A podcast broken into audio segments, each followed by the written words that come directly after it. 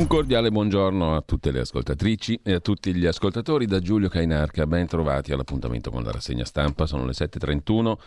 È il 7 di ottobre, è un giovedì, è il 2021 e c'è il sito da compulsare di RPL, radiorpl.it. Eh, ah, tra l'altro ne approfitto per dire che abbiamo messo in prima pagina il podcast eh, del racconto di Manuel Montero, che è molto mm, piaciuto, è stato apprezzato, potete scaricarvelo, ascoltarvelo e farlo girare come vi pare. Il richiamo vaccinale numero 16, il richiamo 16, lo trovate in apertura della homepage di radiorpl.it. Lo potete scaricare, ascoltare, eh, tirar giù come podcast e farne quello che volete. Distopia Covid, richiamo 16, un racconto di Manuel Montero. Questo è il link che vi serve per riascoltare questo bel pezzo inventato dallo scrittore, eh, su, inventato su basi realistiche, realisticissime. Andiamo con questo al succo della giornata, come al solito le agenzie di stampa, innanzitutto l'agenzia ANSA.it, l'erede della gloriosa agenzia Stefani che ha mantenuto alcune delle caratteristiche fondamentali di quella gloriosa agenzia di stampa.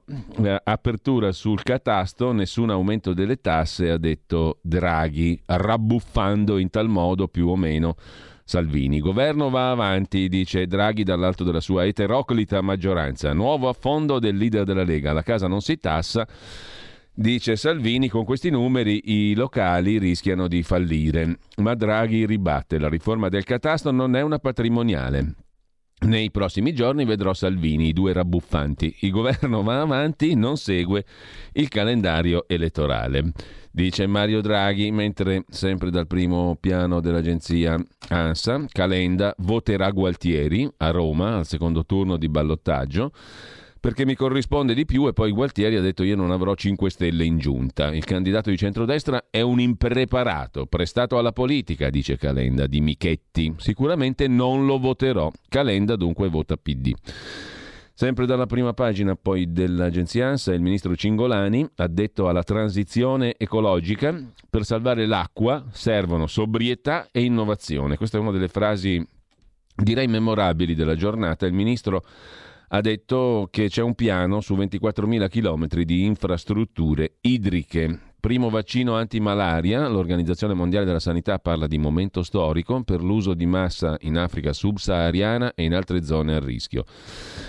E ancora dalla prima pagina dell'agenzia ANSA, fondi alla Santa Sede, annullati i rinvii a giudizio anche per Becciu, il processo di fatto azzerato. Dopo lo scoop del nostro amico Carlo Cambi, va detta la verità, il quale aveva messo l'accento sul fatto che mancassero sostanzialmente eh, determinati punti essenziali, prove essenziali nel processo. Si allungano i tempi del processo sulla gestione dei fondi della Segreteria di Stato Vaticana che si spezza in due o più tronconi. Per una parte degli imputati e dei reati contestati i rinvii a giudizio sono azzerati. Sono le clamorose conseguenze dell'ordinanza letta, letta in aula nella terza udienza durata appena un quarto d'ora presente tra i dieci imputati il solo Cardinal Becciu. Angelo Becciu, del presidente, l'udienza, chiedo scusa, la sentenza, o meglio, l'ordinanza è stata letta dal presidente del tribunale, che poi è l'ex presidente, l'ex eh, procuratore capo di Reggio Calabria, Palermo e Roma, Giuseppe Pignatone, che ha disposto la parziale restituzione all'ufficio del promotore di giustizia degli atti.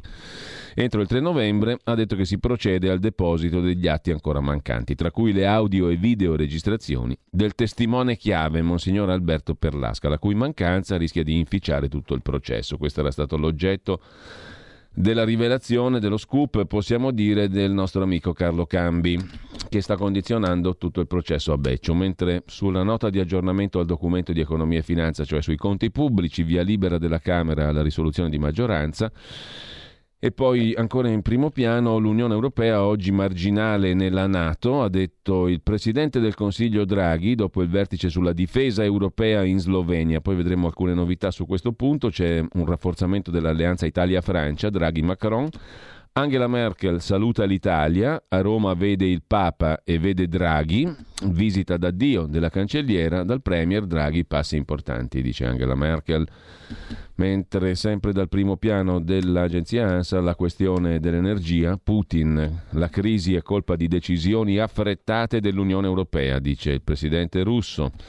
E poi c'è il caso della strage di Erba, assolto Azuz Marzouk, non calunniò Rosa e Olindo. Sono contento, dice il tunisino, è un passo verso la via della verità. Azuz Marzouk, l'ex marito di Raffaella Castagna, padre del piccolo Youssef, due delle quattro vittime della strage di Erba del 2006, è stato assolto ieri dall'accusa di calunnia perché il fatto non sussiste. Era stato incriminato di calunnia perché lui sosteneva che i due erano innocenti, contrariamente a quanto deciso da tre gradi di giudizio. Ebbene, non è un calunniatore. Adesso bisognerà capire quali sono le motivazioni della decisione della giudice della settima sezione penale del Tribunale di Milano.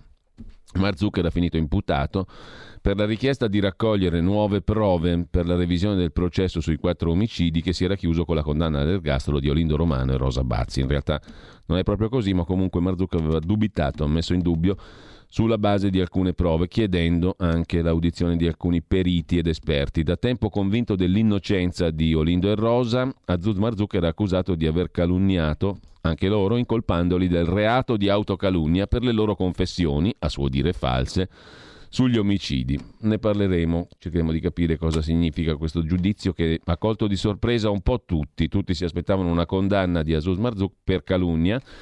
È stato assolto. Qualcuno potrebbe un po' mh, avventatamente dire che siccome lui sosteneva che erano innocenti Olindo e Rosa e questo stato, per questo è stato incriminato di calunnia, il PM ha chiesto quasi quattro anni di pena, Essendo stato assolto, allora ha ragione lui, cioè sono innocenti i due? La cosa sarebbe un po' troppo semplice, mm, non sarà così, vedremo le motivazioni. Mentre per favoreggiamento della corruzione, indagato il cancelliere austriaco Kurz.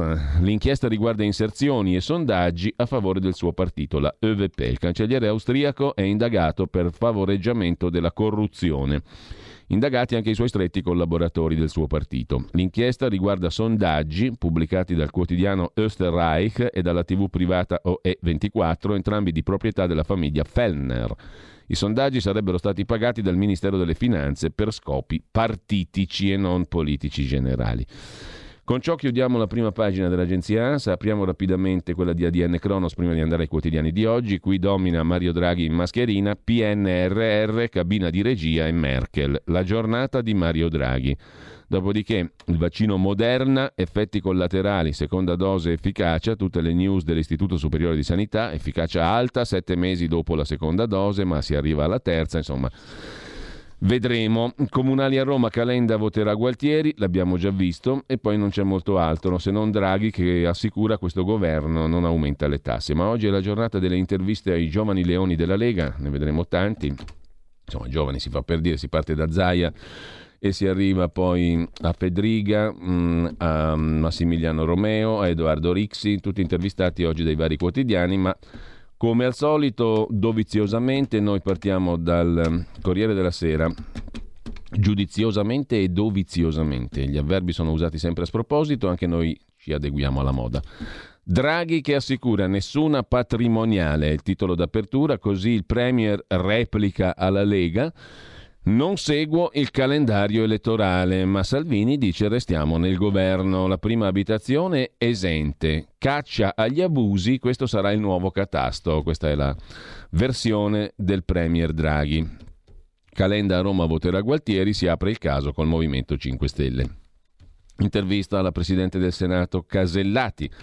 Il PNRR sarà l'occasione per il Parlamento di recuperare la sua centralità. Nei progetti dei fondi europei il Parlamento sarà centrale, assicura Casellati, in tanti non ci credono. Parla Luca Zaia, poi vedremo l'intervista. Lotta e governo, siamo come gemelli siamesi. Lega di lotta o di governo, noi abbiamo milioni di anime, dice il governatore del Veneto Luca Zaia. Le due componenti, lotta e governo, sono fondamentali come due gemelli siamesi. L'una non può vivere senza l'altra e poi ce ne sono altri milioni di anime e di sfaccettature nella Lega. Mentre secondo Goffredo Bettini, esponente di primo piano del PD romano, la Lega presto strapperà. Mario Draghi al Quirinale? Dobbiamo rifletterci. Roma è la madre di tutte le battaglie, per Calenda un successo chiaro. Lo strappo del carroccio di sicuro ci sarà, dice il democratico Bettini che per la verità nella sua storia non è che ne abbia azzeccate tantissime di previsioni. Mentre è guerra del gas, volano i prezzi. In affanno le borse, Piazza Affari e Milano perdono l'1,35%, mossa del presidente russo Putin che annuncia Gazprom, il colosso energetico russo, ha aumentato le forniture all'Europa di oltre l'8%. Sull'aumento del gas i leader europei discuteranno nel Consiglio europeo di ottobre. Va forte oggi sui giornali il libro di Ilda Boccassini, La stanza numero 30, un'autobiografia, 339 pagine dove Ilda Boccassini, ex pubblico ministero anche a Milano, si racconta e affronta il mondo del potere, racconta del suo innamoramento per Giovanni Falcone. Un innamoramento professionale ma anche umano e non solo, qualcosa di più, insomma, un innamoramento praticamente vero per Giovanni Falcone, tra le altre cose. A chiudere la prima pagina del Corriere della Sera, l'Italia dei miracoli che perde l'imbattibilità, l'Italia campione d'Europa perde a San Siro contro la Spagna e poi il caffè di Don Massimo Gramellini che stavolta fa la predica a Giorgia Meloni, troppo fascistoidi ancora, sono troppo inclini a coltivare il voto fascista. Se riuscissero a sliberarsene potrebbero farsi votare anche dai centristi. Questa è l'opinione di Don Massimo Gramellini in prima pagina sul Corriere della Sera. Andiamo a Repubblica. La Repubblica apre il suo primo piano con Salvini e Draghi, i due rabbuffanti. Salvini sbatte su Draghi, il Premier non si piega ai diktat del segretario della Lega. Brunetta osserva se Salvini strappa si ritrova da solo, dice il ministro della pubblica amministrazione mi pare. Il Carroccio fa retromarcia e vota insieme alla maggioranza sulla nota di aggiornamento al documento di economia e finanza, la NADEF.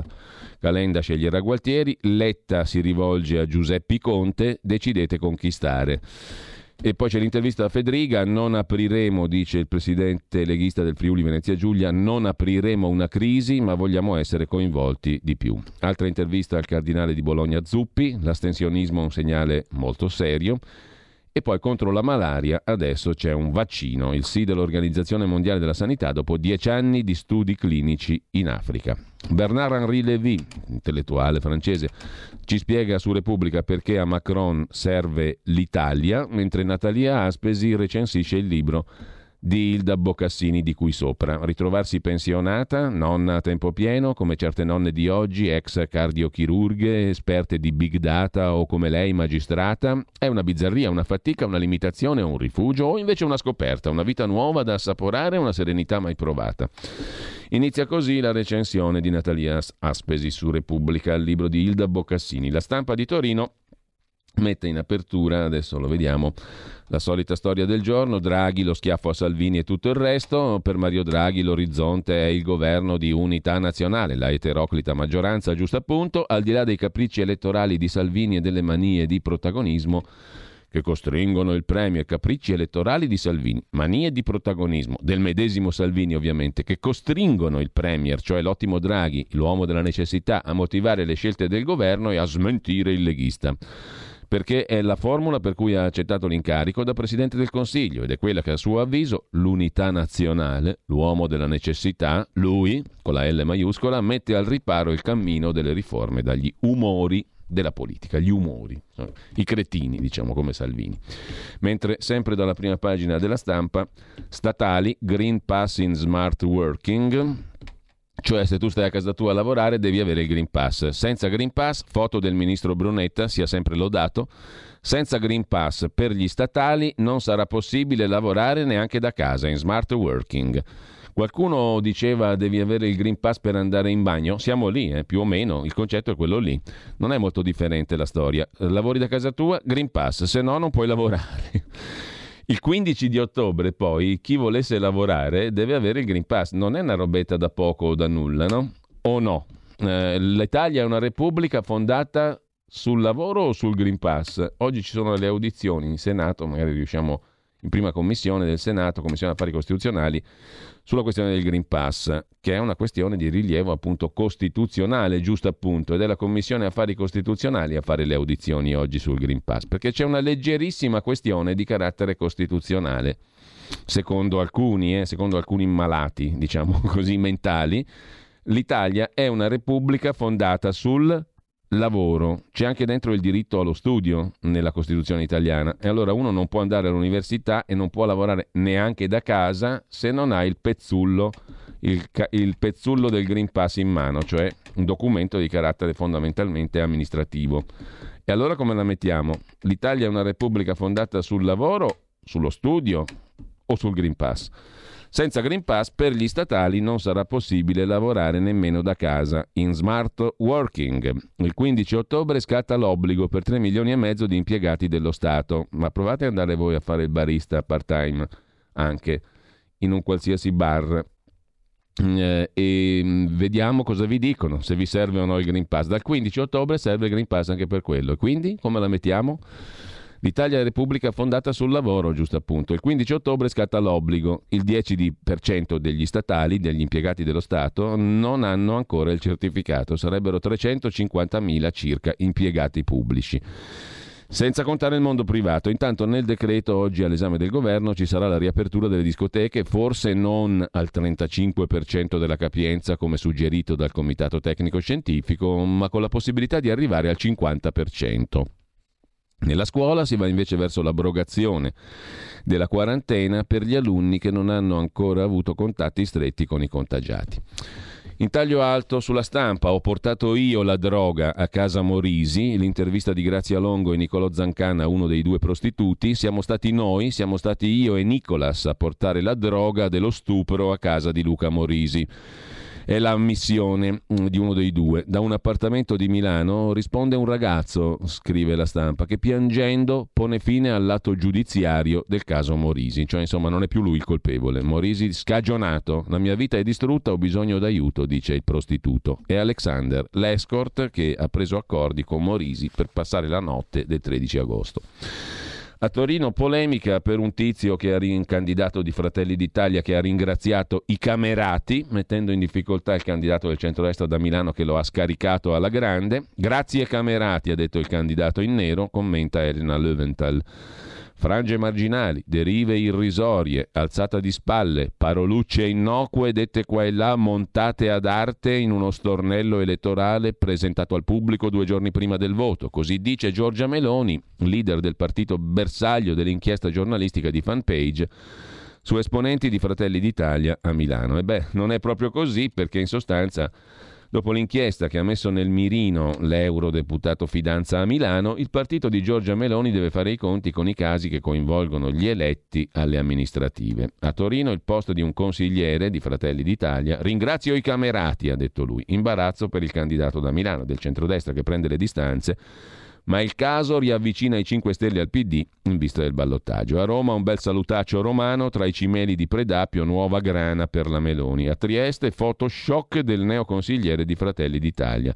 Non la farei più. La foto a Predapio è quella di Corrado Tremul, neoconsigliere comunale di Fratelli d'Italia, che giura con una mano sul testone del Duce e l'altra nel saluto romano.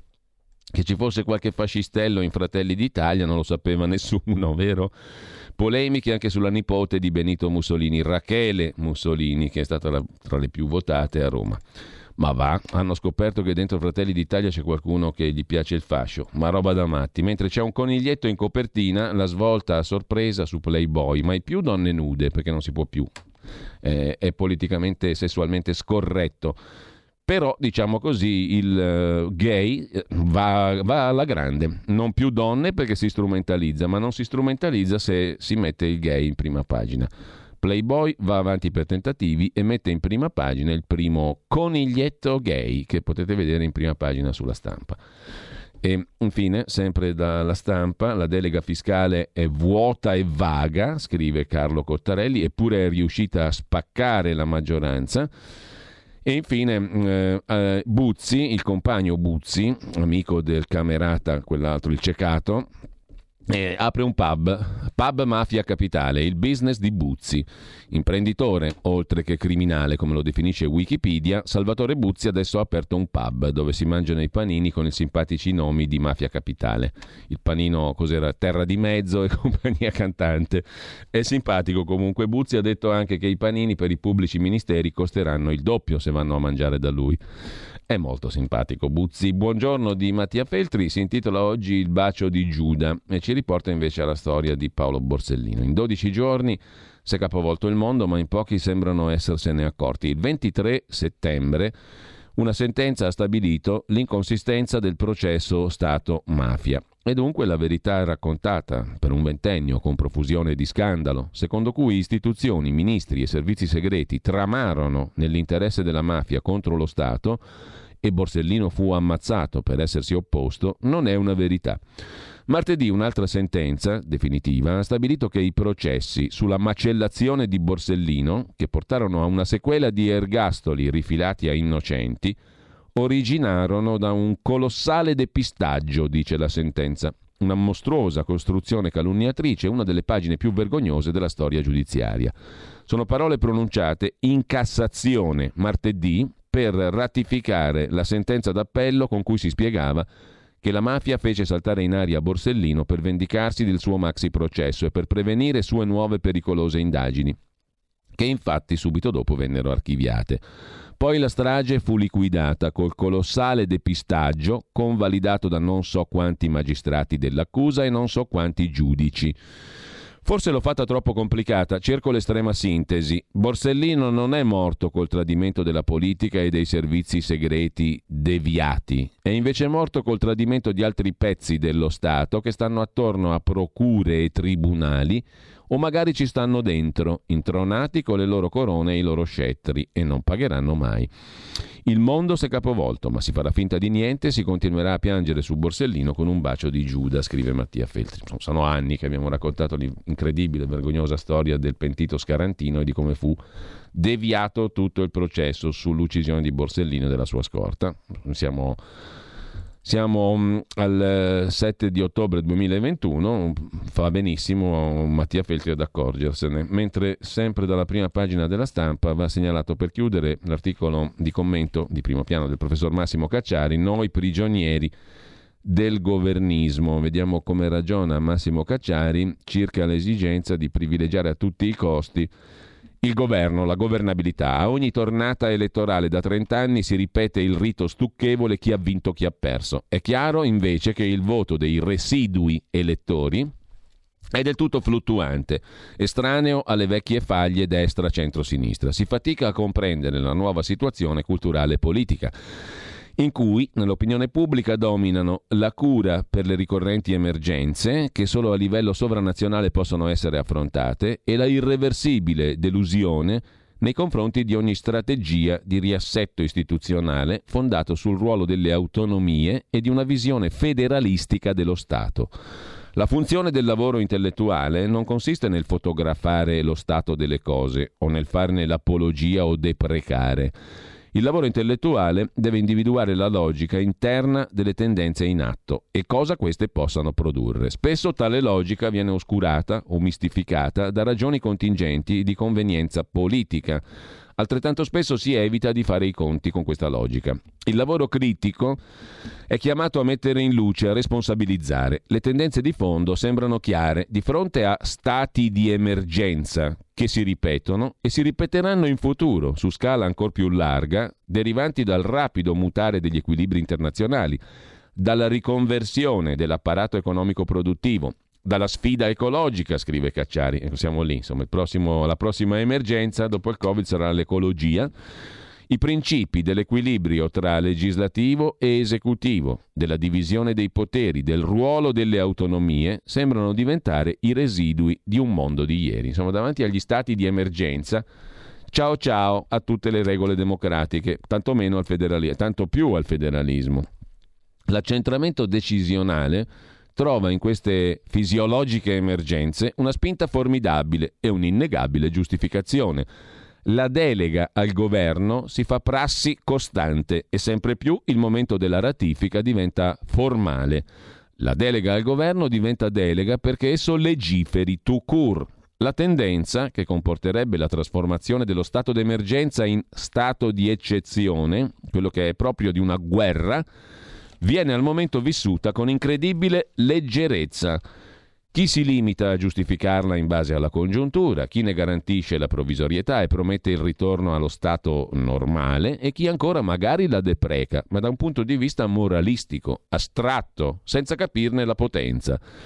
Manca un pensiero critico e democratico, scrive Massimo Cacciari sulla stampa, che affronti questa logica delle cose per cercare di mostrarne le ultime conseguenze e per opporvisi con idee costituzionali, giuridiche, politiche, non moralistiche.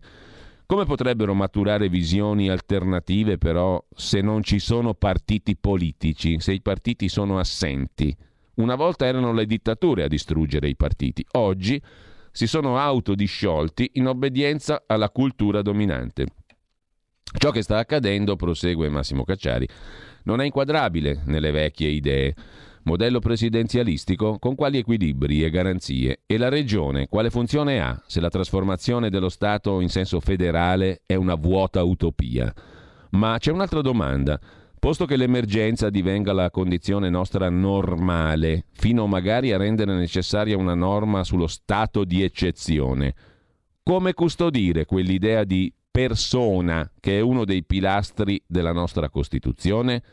È del tutto logico che laddove si debba affrontare un comune pericolo o un comune nemico, i diritti della persona, parlavamo prima appunto di diritto al lavoro, allo studio, subordinati al Green Pass, appunto, se siamo in una logica così, in uno stato di eccezione, allora c'è un pericolo, ci sono più pericoli, lo stato d'emergenza, lo stato d'eccezione. Se c'è un pericolo comune, un comune nemico, i diritti della persona cedono il passo al supremo interesse della nazione, con la N maiuscola. Ma che avviene se pericolo e nemico si normalizzano? Pongo il problema, scrive Massimo Cacciari, non ho soluzioni ma credo che sarebbe necessario ragionarci prima che gli eventi facciano da sé. Da certe manifestazioni di pensiero negli ultimi tempi ho tratto l'idea che alcuni ritengano del tutto ovvio che il concetto di persona vada sussunto in quello di comunità concreta e che al posto di relazioni personali occorra porre l'idea di ordinamento o di comunità. Insomma, qua l'individuo, la persona, appunto, viene subordinata alla comunità. Il tutto in uno stato di emergenza, di eccezione. Ora pone il problema Cacciari. Desidererei solo che si volesse comprendere che inevitabilmente conducono queste idee, a cosa conducano queste idee e si procedesse con coerenza, senza ipocrisie. Queste idee comportano una radicale reinterpretazione della nostra Costituzione in una chiave di Stato etico. Più o meno le dittature sono stati etici, condito magari in salsa russoiana, quella mal digerita dal movimento che detiene la maggioranza dei seggi nell'attuale Parlamento. Rimandare l'appuntamento con queste scelte culturali e politiche non, fa, non farà che rendere ancor più drammatici il momento e i modi in cui dovrà avvenire. La libertà è della persona o semplicemente non è. Se la persona scompare a favore della comunità, scompare la libertà, ci sta dicendo Massimo Cacciari e io credo che sia ineccepibile il suo ragionamento. Tuttavia, conclude Cacciari, è indubitabile che affermare la libertà della persona nelle attuali condizioni dell'organizzazione di massa, di fronte alla potenza del sistema economico, finanziario, mediatico, che la regola in ogni movimento e che ne esige il sempre più capillare controllo della persona per funzionare a regime, e beh, questo è un compito infinitamente più arduo che nei decenni del secondo dopoguerra, fino a una generazione fa. La dimensione pubblica, scrive Cacciari, non è più organizzata da dittature, ma da quel sistema economico-finanziario mediatico. Prima che non resti al pensiero critico altro spazio se non tacere o volgersi alla selva di Thoreau, Henry David Thoreau, la democrazia americana nasce anche da queste idee, sarebbe utile pensare a quale contraddittorio con esso il politico è ancora in grado di istituire, prima di trasformarsi in un'articolazione del funzionamento globale del sistema, in una rete di suoi competenti commissari. E la democrazia nel governo di chi sa e di chi può, fusi in un unico universale mandarinato. Un universale mandarinato, non usa una parola a caso Cacciari in mandarinato è cinese, mm? un bel regimone cinese all'orizzonte, stile cinese diciamo così. L'articolo che io ritaglierei è a pagina 29 della stampa di oggi, mm? da ritagliare e da tenere nel cassetto, nel cassetto e anzi davanti agli occhi direi. Mentre lasciamo il pezzo di Massimo Cacciari sulla stampa andiamo a vedere chiaramente la nostra pravda, la verità. Abbeveriamoci alle fonti della verità agenzia del farmaco indagata per le mancate cure anti-Covid. L'argomento di apertura è il pezzo di Francesco Borgonovo, scoop di Fuori dal coro, la trasmissione di Giordano, mi pare. La Corte dei Conti vuol capire Mario Giordano. La Corte dei Conti vuol capire perché a ottobre del 2020 l'Italia rifiutò anticorpi monoclonali gratis, salvo poi comprarli a marzo 2021. La vicenda tira in ballo anche Speranza ed è l'ultima di una lunga serie. Troppi errori, troppi morti, qualcuno deve pagare. Intanto c'è un milione di badanti a rischio per il Green Pass e i gestori di discoteche sono furiosi. Poi c'è la riforma del catasto. La stangata sulla casa è una bomba. A orologeria, scrive il direttore della Pravda, Maurizio Belpietro. Draghi esclude la purga fiscale, intorno a lui però tifano per la stangata. Super Mario tranquillizza i contribuenti, non si accorgeranno di nulla, e appunto è il motto di Mario Draghi, no? pelare la gallina senza farla strepitare. Ma intanto la sua sottosegretaria annuncia c'è chi pagherà meno e chi di più e gli esperti confermano la riforma serve ad alzare le tasse. Ma va! L'ex senatore Rossi spiega la variazione degli estimi catastali avrà conseguenze concrete. Se il banchiere andrà al colle, un altro governo potrebbe colpire il mattone. Staremo a vedere. Poi c'è la foto di Di Donna in prima pagina, Di Donna Luca, l'amico di Giuseppi, avvocato come lui, incarichi da Conte e Raggi. Giuseppi aveva piazzato l'amico, avvocato, all'antimafia. La sindaca Raggi ha dato una poltrona al suo socio Mentre lo perquisivano, un imprenditore racconta tentai di scaricare Mister 5%, cioè il signor Di Donna, e subito il commissario Arcuri mi tolse l'appalto. Arcuri di Donna Conte, che bel terzetto. Scrive la verità, mentre sempre dalla prima pagina della verità Giorgio Gandola sulla chat che assolve Luca Morisi, ma il Corriere la nasconde. Il Corriere della Sera che poco prima delle elezioni ha sparato la notizia dell'inchiesta a carico del leghista, dopo il voto trova la prova che la droga dello stupro a Belfiore, paesetto dove stava il Morisi, la portò uno dei due romeni, però non la mette in prima pagina. C'è poi il processo a Becciu che non si ferma come voleva Bergoglio, ma non è proprio così retta e lineare la storia, e, e poi il virologo Galli che, sottolinea ancora Maurizio Belpietro, non è accusato perché va in tv, ma per avere aggiustato i concorsi il lamento del barone Star. Barone perché predisponeva le carriere universitarie. Galli dice ma si fa così dappertutto, non c'è nessun reato. Mentre l'Italia, piena di gas, paga gli errori di Berlino. Questa è una questione interessante. Sempre più grave la crisi energetica, l'Unione Europea verso acquisti centralizzati e Putin da una mano. L'Europa annuncia un progetto per diventare acquirente unica dell'energia in modo da arginare la corsa dei prezzi ma la Presidente della Commissione europea von der Leyen insiste sul passaggio alle rinnovabili. Documento congiunto di cinque paesi per uno stoccaggio comune, ma per l'Italia, con scorte di gas superiori a quelle degli altri stati, questo sarebbe un danno. L'Italia è piena di gas, che se ne fa di una centrale unica che la penalizzerebbe? E poi Giacomo Amadori si occupa del compagno Salvatore Buzzi, l'ex boss della cosiddetta mafia capitale, vende hamburger con carne di romanzo criminale. C'è il panino che si chiama Mondo di Mezzo, poi il Gomorra, il Suburra e altri legati alle fiction o alla vicenda di Mafia Capitale. Questi panini simpatici sono nel menù di Salvatore Buzzi, ex RAS della cooperativa 29 giugno, condannato in appello a 12 anni e 10 mesi, nel suo nuovo locale a Roma, una paninoteca, un'hamburgeria, dove vende panini con questi simpatici nomi. Ha detto il Buzzi che poi per i pubblici ministeri appunto il prezzo sarà doppio. Andiamo a vedere anche Libero. Libero apre la sua prima pagina con La Lega non molla. Poi andiamo alle interviste che dicevamo prima. E guerra sulle tasse. I nodi Salvini alla riforma del catasto ricompattano il carroccio. Ma Draghi tira diritto. Nessuna patrimoniale con me al governo, dice il Duce, in senso inteso in senso letterale, cioè colui che guida l'eteroclita maggioranza. Poi Puntini puntini. Conte nuovi guai per l'amico indagato e chiede aiuto a Letta. Si domanda Fausto Cariotti, ma dove vai caro Mario se Salvini non ce l'hai? Mando vai se Salvini non ce l'hai? A Mario non conviene rompere.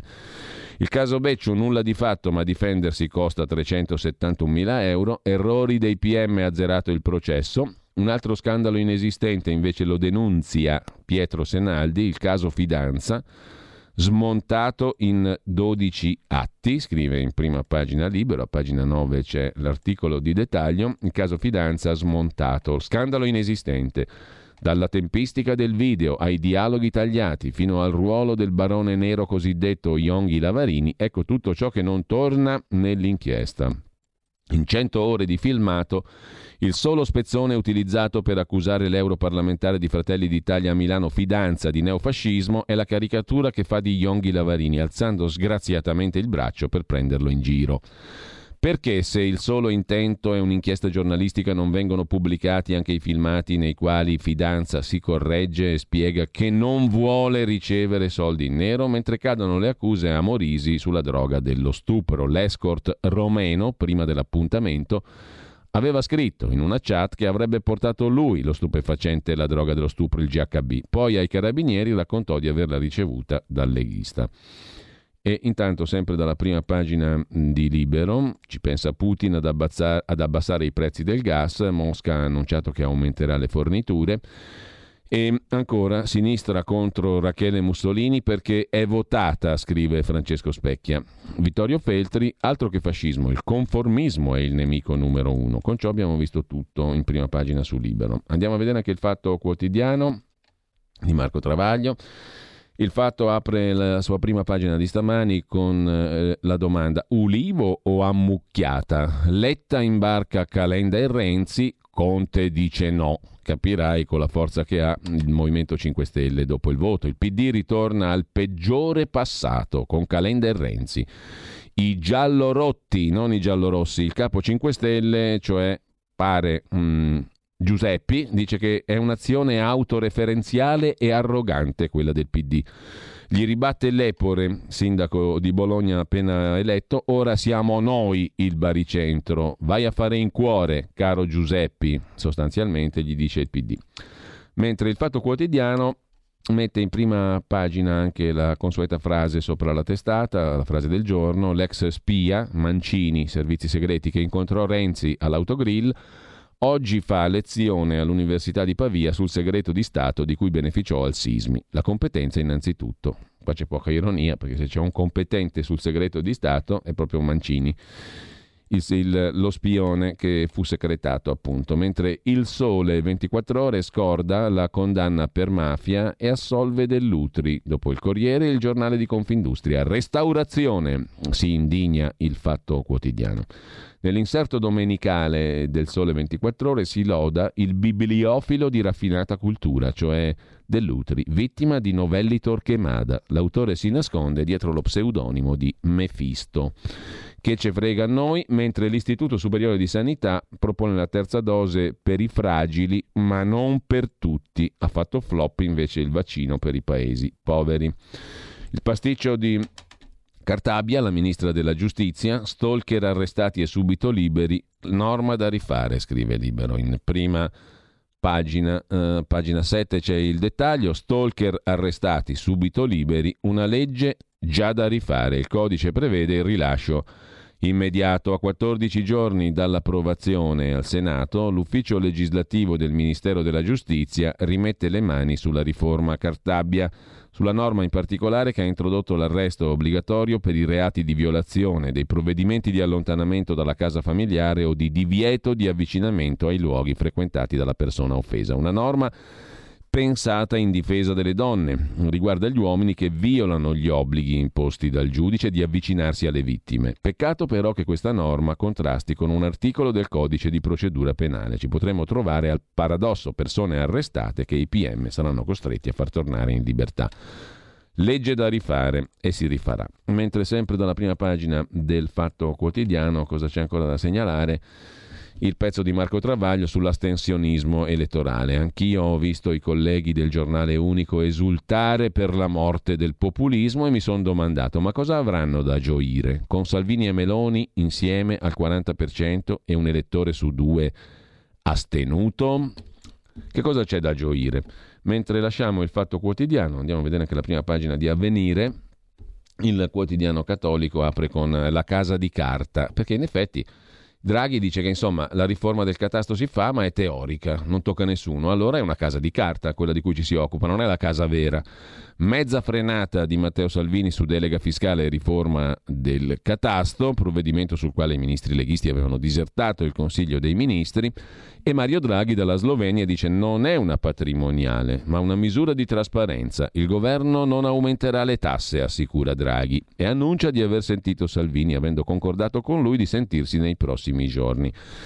Ma um, Salvini, che va all'attacco anche sulle discoteche, sulle cartelle esattoriali, ora chiede cambiamenti al testo sul fisco che potranno arrivare, dice Salvini, anche dal Parlamento roba normalissima perché una delega che il governo chiede, la deve approvare il Parlamento, se no veramente siamo, come dice Cacciari, allo stato di emergenza, di eccezione e di guerra, no? È una roba normale, la delega la dà il Parlamento al governo, hm? è la BC, ma dal governo non esco, dice Salvini, visto che ha promesso di abbassare le tasse. Escano semmai Letta e Conte, puntualizza Salvini.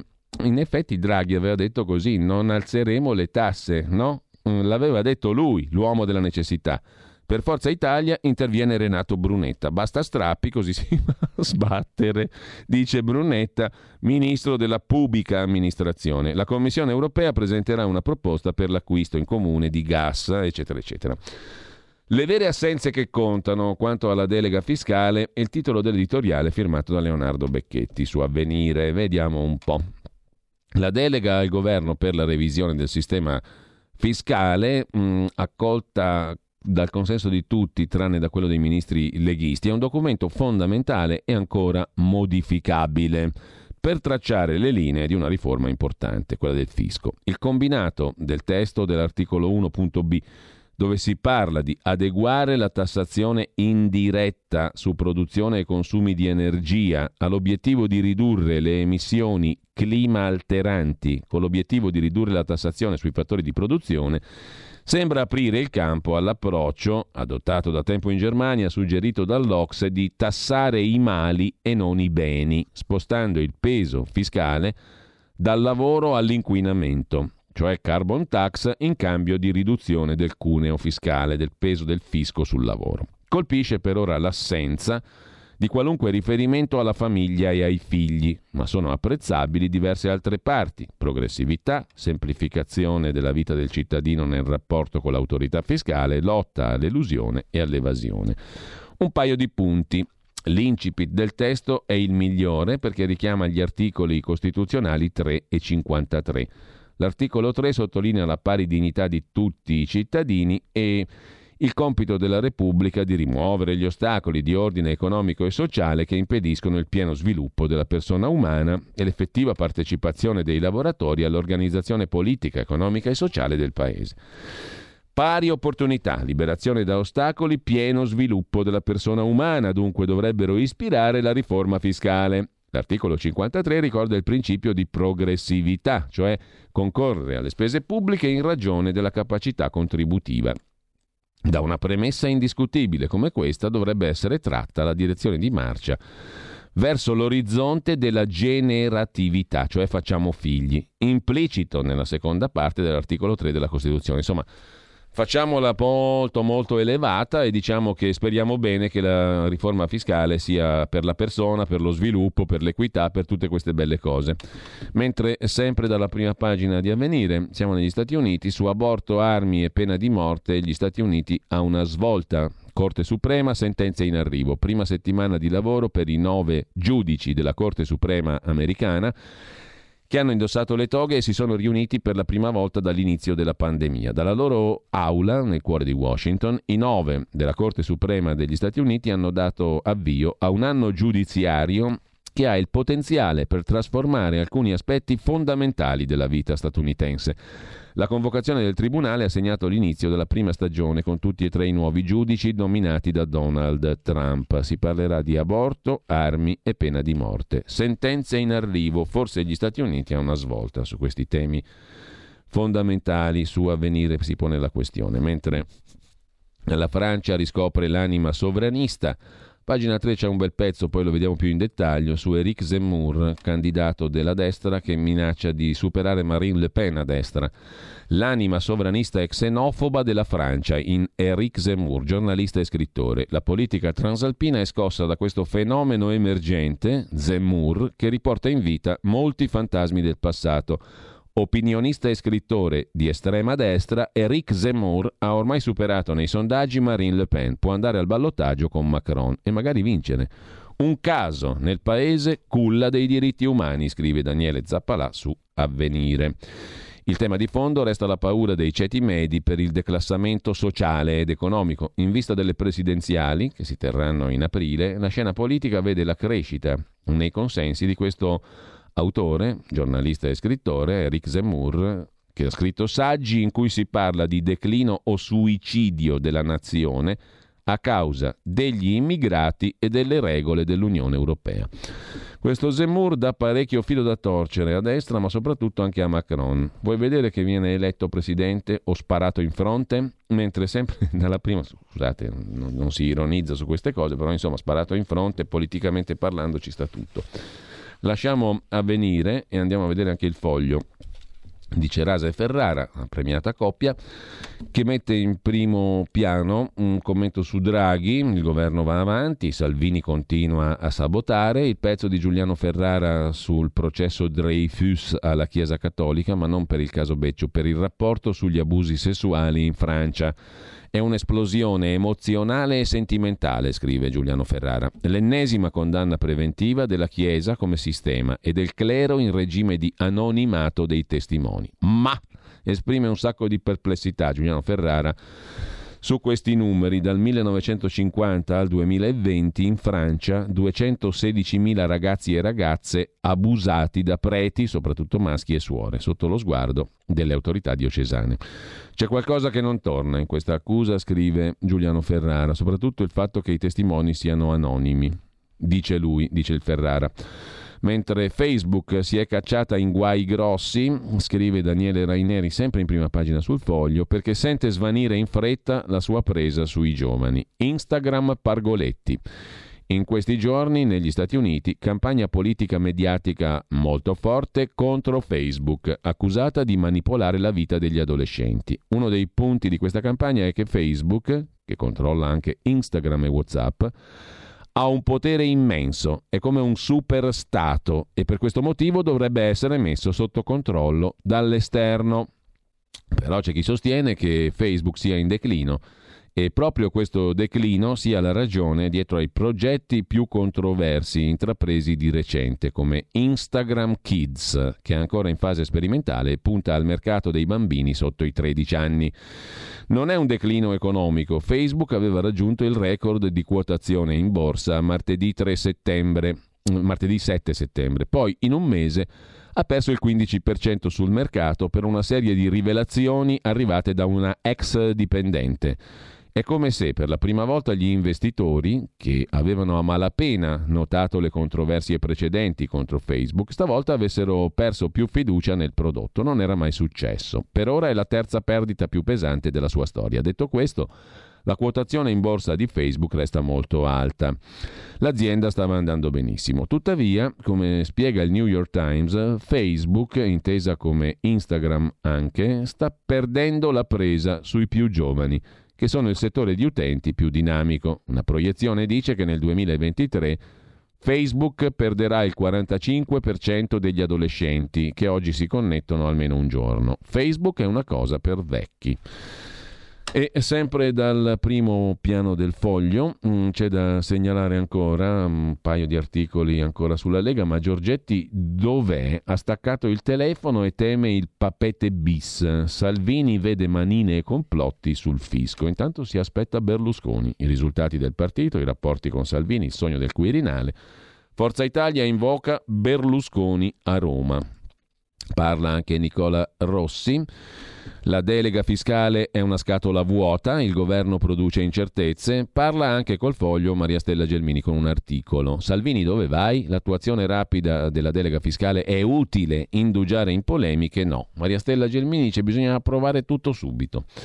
Infine, a chiudere la prima pagina, Giulio Meotti, siamo al 1984 della genetica, un'interessante conversazione con Jacques Testard, biologo della prima bambina francese nata in provetta. Trent'anni fa parlavamo di dignità dell'embrione, oggi possiamo fargli ciò che vogliamo. Dopo aver labo- eh, lavorato al laboratorio di agronomia, che è la mecca per la riproduzione in vitro dei mammiferi in Francia, a Juillan-Josat, nella, per- nella penombra del suo laboratorio, Jacques Testard realizzò l'impensabile, una fecondazione in vitro di un essere umano. Era il lontano 1982. Nacque Amandin, la seconda bambina, dopo l'inglese Louise Brown, a essere fabbricata in provetta. Ma quando la minuscola sfera si divideva in quarti omogenei, Jacques Testard, il biologo appunto, padre di questa nascita, si stupiva sempre più della facilità con cui aveva saputo dominare la vita. E così le avventure di quelle pipette iniziarono ad atterrirlo e cominciò a invitare alla prudenza, a tradire. La scienza, disse il grande biologo embrionale, deve porsi un limite o diventerà fantascienza e da allora Testard non fa che ripeterlo, come nell'ultimo numero di Le Monde Diplomatique, dove scrive L'infanticidio, la gestione dei matrimoni, la sterilizzazione, lo sterminio, l'aborto rischiano di apparire presto come mezzi molto poveri per migliorare la qualità umana per quanto riguarda i contributi della genetica molecolare combinata con l'informatica e la biologia cellulare. Ci sono tutte le ragioni per credere che ciò che è stato possibile nei topi sarà possibile negli uomini. Non sono escluse derive autoritarie in nome del bene collettivo. Nei giorni scorsi il Telegraph, aggiunge Giulio Meotti, ha pubblicato un'inchiesta agghiacciante. Questa sarà l'ultima generazione di bambini con la sindrome di Down. Lo screening NIPT, un banale esame del sangue che rileva il cromosoma 21 che causa la sindrome, sta portando a zero le nascite, scrive ancora Giulio Meotti nell'intervista al biologo francese Testard, che dice al foglio, nella sua forma contemporanea, azioni benevole liberamente concordate, l'eugenetica è sempre più ancorata a pratiche di procreazione assistita, in tutta Europa con lo smistamento degli embrioni secondo le loro caratteristiche genetiche. Vecchie pratiche come il certificato coniugale vengono riproposte dai medici per evitare unioni geneticamente sfavorevoli. Inoltre c'è una corsa al sequenziamento del genoma della popolazione, che dovrebbe consentire trattamenti preventivi di patologie che sono però largamente assenti e così in nome della medicina predittiva e preventiva la nostra identità biologica sarà sempre più disponibile. Ma per chi e perché farlo? si domanda Testar. In un libro del lontano 1986 intitolato L'uovo trasparente, il biologo francese Testard appunto scriveva Tra poco i nostri piccoli saranno scelti come al canile, colore dei capelli, lunghezza degli arti. Testard si disse spaventato dalla prospettiva di aborti in vitro e squilibri demografici, per esempio a favore del maschio aveva compreso di avere aperto il vaso di Pandora, scrive Giulio Meotti in prima pagina sul foglio di oggi. Foglio che lasciamo per andare a vedere cos'è che ci manca ancora. Il giornale di Minzolini, per esempio, eh, un'apertura dedicata al caso di Donna, l'amico di Giuseppe Conte, il legale indagato tramava per Conte, l'avvocato andava a caccia di senatori per salvare il governo giallorosso presieduto dall'amico Giuseppe, intanto i 5 Stelle rischiano di rimanere senza soldi. Nicola Porro, articolo di fondo sulla condanna di Mimmo Lucano, quella sinistra giustizialista vittima di se stessa, l'intervista a Carlo Calenda che vota Gualtieri, anche se il PD mi tratta come un fascista, dice l'ottimo Calenda, Draghi che promette no tasse, la palla passa ai partiti, l'intervista a Rixi che poi vediamo, e poi altro che sinistra in trionfo, così il centrodestra ha tenuto l'analisi dei flussi elettorali alle amministrative. La conduce Fabrizio Boschi poi a pagina 9 la sinistra canta vittoria ma il centrodestra pareggia, i dati ridimensionano il PD, vinto solo un comune in più del 2016 e nelle grandi città può finire 3 a 3. E infine una spy story all'Alleanza Atlantica, alla Nato, cacciati otto diplomatici russi, scrive il giornale con Gaia Cesare. Una mossa così non si vedeva dal 2018, anno dell'avvelenamento di Salisbury, quando una serie di espulsioni senza precedenti in vari paesi alleati seguì al tentato avvelenamento dell'ex agente segreto russo Sergei Skripal e della figlia Yulia con il Novichok nel Regno Unito. Allora la Nato cacciò sette diplomatici. Stavolta l'Alleanza Atlantica ha ritirato l'accredito a otto diplomatici russi presso la Nato, appunto, con una mossa che finisce per dimezzare la missione diplomatica di Mosca. Lasciamo con questo il giornale, andiamo rapidissimamente prima delle 8.30 a vedere anche il quotidiano nazionale, giorno Nazione Resto del Carlino.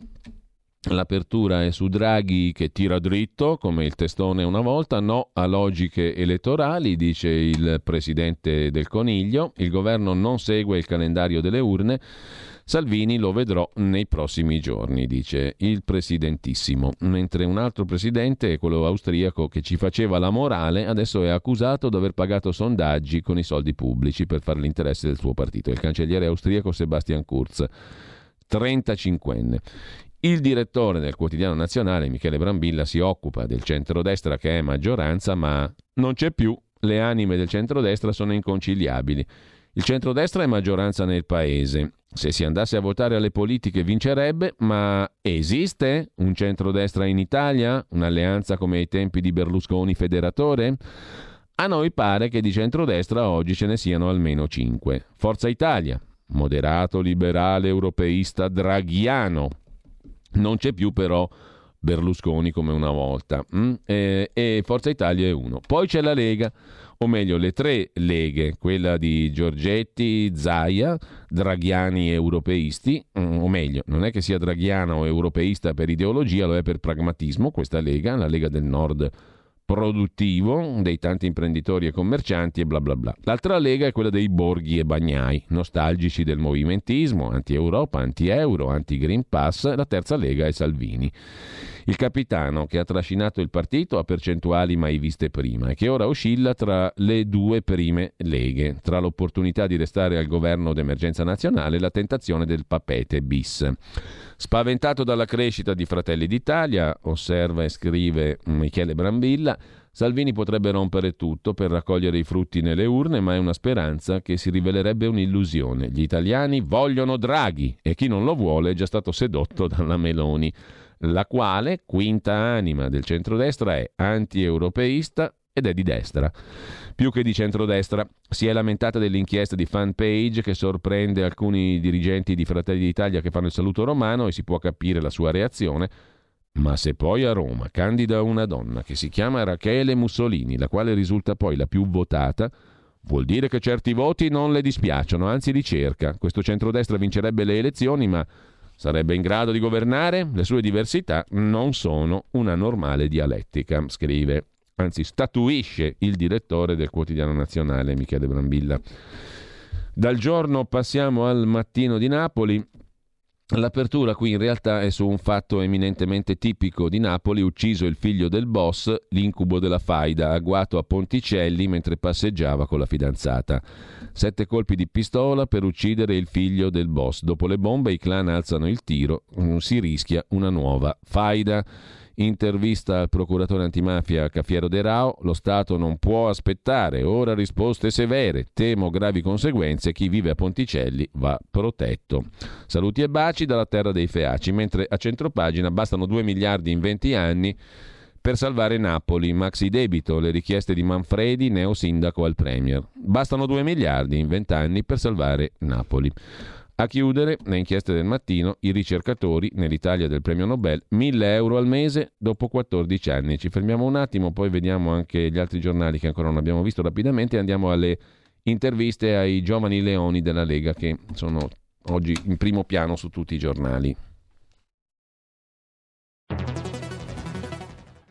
Il futuro appartiene a chi fa squadra. Le radio italiane si uniscono per giocare la partita da protagoniste. Nasce l'app Radio Player Italia. 140 stazioni in una sola rete. Scegli la tua preferita e ascolta il suono perfetto del digitale. Gratis, senza registrazione, senza interruzioni. Compatibile con tutti i device. Le notizie, la compagnia, la musica scelta da chi la ama, la conosce e la vive. Scarica Radio Player Italia. Il futuro batte con la radio nel cuore. anche RPL, è disponibile su Radio Player Italia.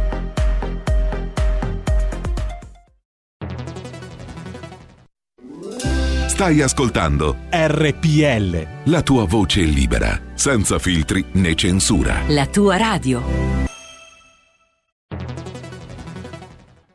Dal 1849 Brescia è la leonessa d'Italia perché Brescia, i bresciani e le aziende bresciane non mollano mai. La Sargom di Rodengo Saiano Brescianissima è sempre più forte per vendere, lavorare e trasformare articoli gomma plastica tecnico-industriali. Alla Sargom potete inoltre trovare tubi gomma e plastica per aspirazione mandata aria, acqua, acidi, solventi e abrasivi, le cui caratteristiche e schede tecniche sono nel sito www.sargom.it. Grazie Brescia, da Sargom Rodengo Saiano, Brescia.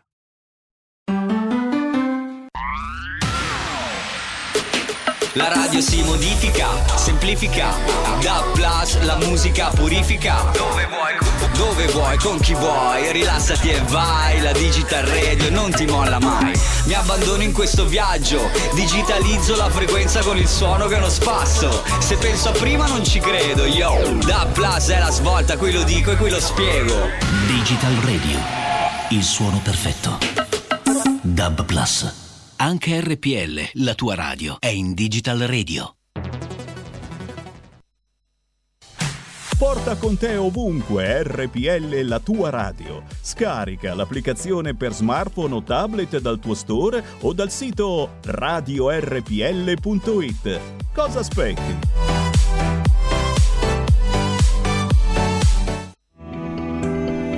Il meteo.it presenta le previsioni del giorno. Un vortice ciclonico scende verso le nostre regioni meridionali provocando condizioni di maltempo su buona parte del centro-sud nel corso della giornata, temperature in calo. Al mattino avremo un sole prevalente al nord-ovest sulla Toscana, sul Lazio costiero e sulla Sardegna, aree dove avremo un cielo sereno o poco nuvoloso. Sul resto del paese il tempo risulterà invece instabile con frequenti fenomeni temporaleschi. Nel pomeriggio situazione in ulteriore miglioramento sulle regioni settentrionali e anche su buona parte del centro, specie settori occidentali. Spiccata instabilità invece sul medio versante adriatico e al sud con temporali. Le previsioni di ilmeteo.it tornano più tardi. Un saluto da Andrea Garbinato. Avete ascoltato le previsioni del giorno.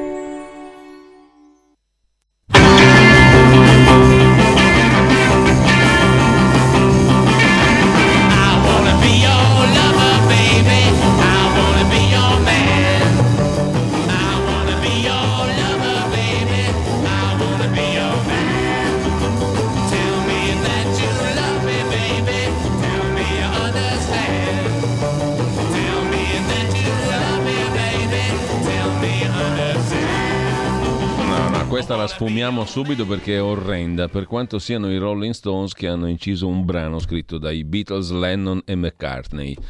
7 ottobre oggi del 1963, I Wanna Be Your Man, uno schifo di canzone che però ci ricorda che i Rolling Stones avevano inciso questo brano scritto da Lennon e McCartney. Solo una pura curiosità. Intanto ci rimane da vedere il messaggero di Roma che dice il messaggero lo vediamo subito con la nostra fantastica digital edicola. Tensione Lega, Draghi va avanti, Calenda che vota Gualtieri, questo l'abbiamo già stra- imparato a conoscere, poi il piano contro la disoccupazione, fondi alle regioni, la formazione, bla bla bla bla bla bla bla bla bla bla bla e poi ancora in primo piano il gas e l'effetto Putin che dice più forniture, ma anche questo l'abbiamo già visto.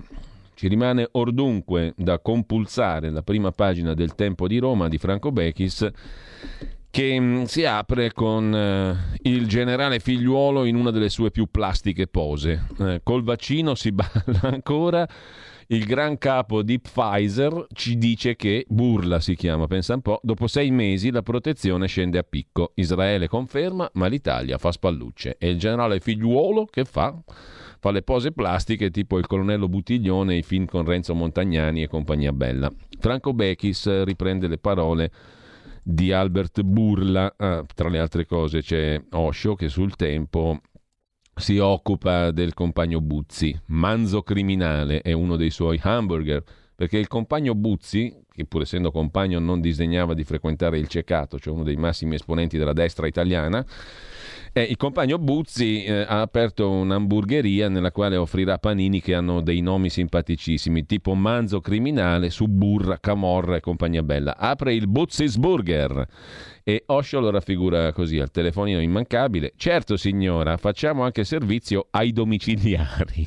È simpatica questa, mentre... Parola di Albert Burla, il gran capo di Pfizer. Il nostro vaccino, ha detto il signor Burla, non poteva trovare cognome migliore, eh, la casualità, diciamo così, di questo, il nostro vaccino protegge molto bene contro malattie gravi e contro il ricovero durante i primi sei mesi. Dopo, ha detto il Burla, mh, mm, c'è una diminuzione dell'immunità. Il declino inizia con una lieve infezione e poi cala anche la protezione contro infezioni gravi e la protezione dai ricoveri ospedalieri e purtroppo cala anche la protezione dalla morte, contro la quale pare che non ci sia protezione in assoluto, eh, perché pare che ancora oggi, eh, 7 di ottobre del 2021, si muoia. Cioè non è che abbiamo sconfitto la morte. Eh. Purtroppamente i medici di Berlusconi non sono riusciti a garantire l'immortalità che volevano garantire a lui, al magnifico Silvio e magari ne avremmo beneficiato anche noi, meno magnifici, ma pur sempre ansiosi di sconfiggere la morte. Invece non si può sconfiggere la morte. La morte arriva prima o poi. Torna la confusione sui sieri, scrive il tempo. Il risultato degli studi della Pfizer ha confermato dai dati sulla popolazione in Israele. Qual è il risultato? Um, dopo sei mesi il vaccinone della Pfizer non funziona più, ciapel kelghe, la protezione declina e poi si annulla. Con gli israeliani non hanno perso tempo e hanno avviato subito la somministrazione della terza dose. Ma se la terza dose non basta, mm, c'è la quarta, c'è la quinta, c'è la sesta e c'è anche il richiamo numero 16, cioè la distopia da Covid, il racconto di Manuel Montero da noi sceneggiato, da me, da Sammy Varin e dall'ottimo Vincent De Maio, che potete scaricare e ascoltarvi. È un bel pezzo che è distopico fino a un certo punto, cioè un'invenzione fantascientifica che però si basa sulla realtà in prima pagina su radiorpl.it sul nostro sito lo trovate facilmente e potete scaricarvelo, ascoltarvelo in podcast Richiamo 16, distopia Covid, Richiamo 16, un racconto di Manuel Montero che non è mica tanto lontano dalla realtà. Le autorità israeliane si sono mosse subito perché avevano un vantaggio di tre mesi rispetto alle, agli Stati Uniti nelle inoculazioni. Bellissima parola, anche questa è una parola che fa simpatia, eh? Ti sei fatto inoculare, con la O naturalmente. Burla ha raccontato questa storia che il vaccino protegge sempre meno col passare dei mesi in un recente meeting con il gruppo, guarda un po', bancario e finanziario, poi uno dice pensar male, Cantor Fitzgerald Company spiegando perché devi andare in un gruppo bancario e finanziario? Poi legittimi tutti i complottisti del mondo, ma roba da matti. Spiegando che questi dati sulla caduta della protezione del vaccino Pfizer non li ha riscontrati solo la Pfizer, ma è stato dimostrato in dettaglio dal Ministero della Salute di Israele e dal gruppo di scienziati che lo assiste in un incontro di settembre col comitato scientifico della FDA americana, la Food and Drug Administration, l'autorità regolatoria degli Stati Uniti. Israele, ha detto Burla, aveva un vantaggio di tre mesi sugli Stati Uniti nella campagna vaccinazioni e ha un sistema di cartelle cliniche molto completo e digitalizzato, perciò è in grado di elaborare dati con rapidità. Il sequenziamento dei pazienti vaccinati in Israele ha indicato una chiara caduta della protezione Prima con infezioni asintomatiche, poi malattia lieve, poi ricoveri, infezioni gravi, morte. Te capì? È stato lì che Israele ha deciso di dare la terza dose prima agli over 65, poi sopra i 50 anni, sopra i 40, ora credo dai 16 in su. Ma perché non darla a tutti, benedettamente, dagli 0 anni in su? A sentire Burla, che è ovviamente interessato a vendere più dosi, ma dai, del suo vaccino Comirnati, scrive Franco Becchi, complottista anche lui, a sentire burla, gran parte degli italiani sarebbero a rischio perché non più coperti da protezione vaccinale. Israele è certo della stessa cosa e gli Stati Uniti stanno andando sulla stessa strada. Noi nel frattempo continuiamo a insistere sulla vaccinazione dei più giovani, agognando quella dei bambini e muovendoci con grande lentezza a proteggere chi invece rischia di più. Oltretutto, scrive Bechis, proprio sui giovani, ieri dall'EMA, Agenzia Europea del Farmaco, è arrivata una dichiarazione preoccupante legata agli effetti dell'altro vaccino RMNA, Moderna. Analisi preliminari dai paesi nordici indicano la possibilità che il rischio di miocardite nei più giovani possa essere maggiore dopo la seconda dose di Moderna. A posto siamo. Per questo motivo la Danimarca ha sospeso le vaccinazioni ai ragazzi al di sotto dei 18 anni e la Svezia a quelli addirittura sotto i 30 anni. Dunque siamo all'inizio di un nuovo caos vaccinale, simile a quello che abbiamo vissuto la primavera scorsa con AstraZeneca e Johnson Johnson, con in più quel problema non da poco di ultra cinquantenni che hanno ricevuto la seconda dose di vaccino ad aprile e maggio, col rischio di trovarsi oggi con in tasca un Green Pass valido un anno, che rischia non solo di non essere a garanzia della salute di chi ce l'ha, ma anche di non proteggere gli altri. Ieri l'Istituto Superiore di Sanità ha diffuso un report con un titolo rassicurante a sette mesi vaccino con protezione alta, ma poi contiene dati che dicono l'opposto. Negli ultimi tre mesi la protezione dal virus si è notevolmente ridotta e i nostri scienziati non sanno perché. Potrebbe essere una riduzione legata alla distanza dalla vaccinazione, potrebbe essere l'aggressività della variante Delta o, accusa non nuova, l'allentamento della prudenza degli italiani che avrebbero comportamenti meno virtuosi sentendosi al sicuro con i vaccini. Secondo i nostri scienziati, inoltre, nelle persone con altre malattie si osserva una riduzione della protezione dall'infezione dal 75% di riduzione del rischio dopo 28 giorni dalla seconda dose al 52% dopo 7 mesi. E non è cosa da poco, scrive ancora Franco Bechis, perché secondo i rapporti periodici dell'Istituto Superiore di Sanità, i decessi Covid sono avvenuti nel 95% dei casi in persone che avevano fra 3 e altre 5 malattie, cioè comorbidità. Quindi la protezione del vaccino sarebbe molto bassa proprio su chi ne avrebbe più bisogno, pur non rientrando nel novero delle categorie fragili.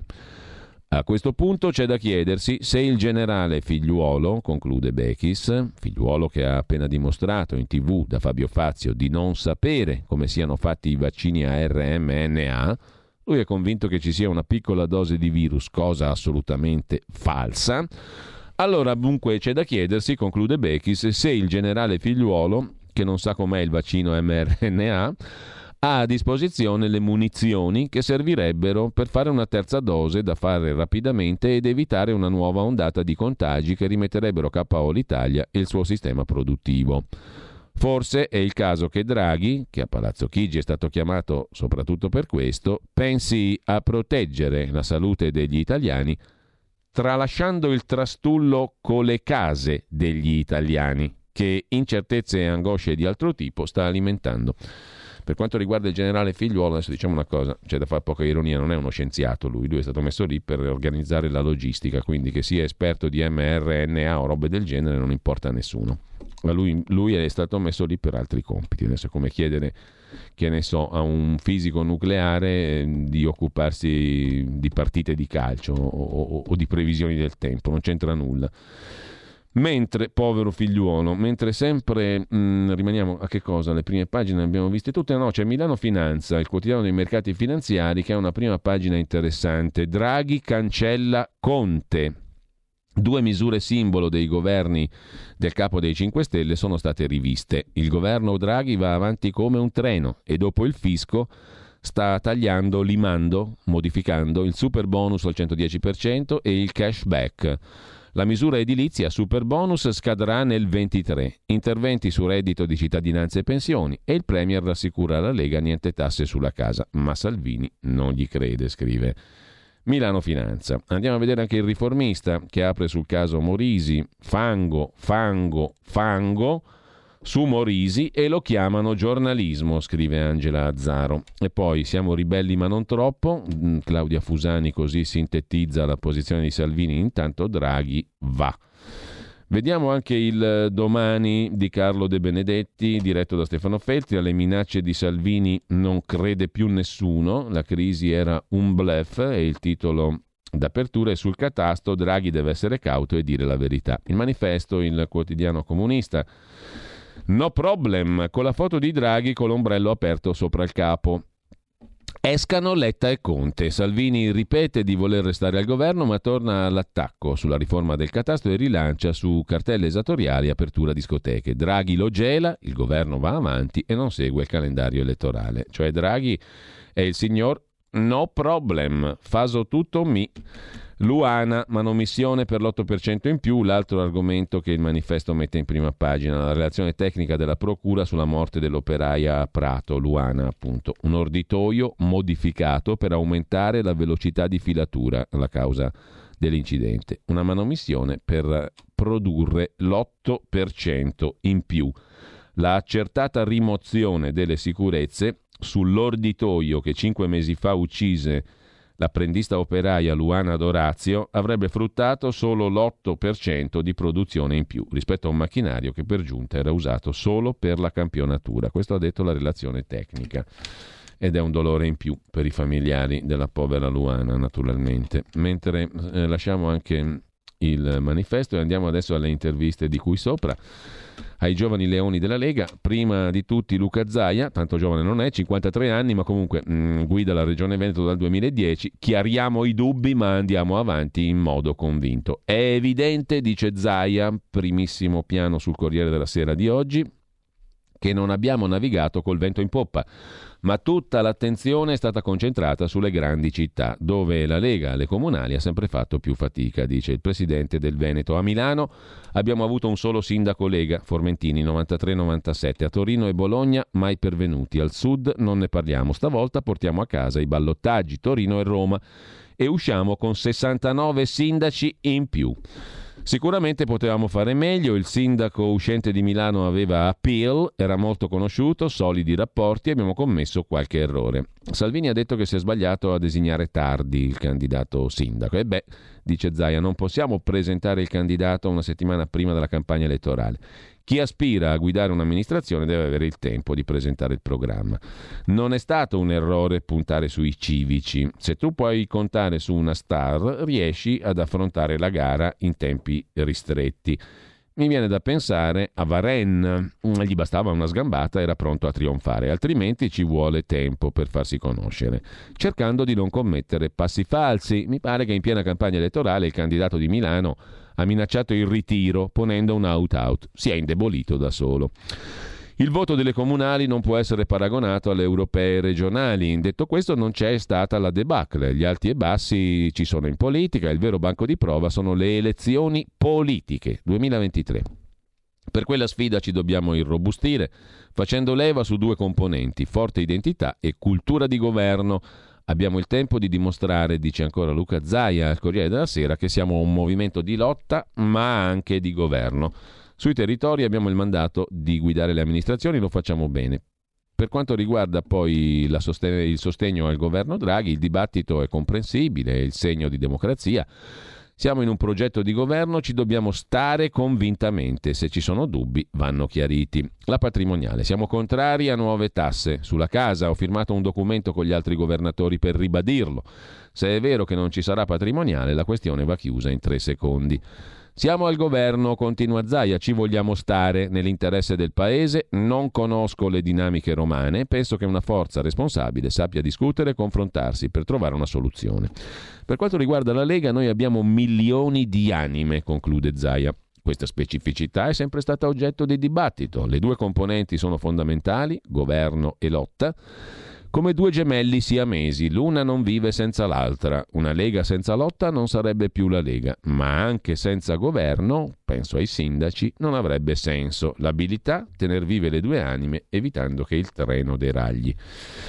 Segue intervista a un altro governatore leghista Friuli Venezia Giulia, Massimiliano Fedriga, non più sul Corriere ma su Repubblica. Niente crisi, ma la Lega nel governo non deve essere ospite. Non vedo una crisi, dice Massimiliano Fedriga, presidente della conferenza delle regioni.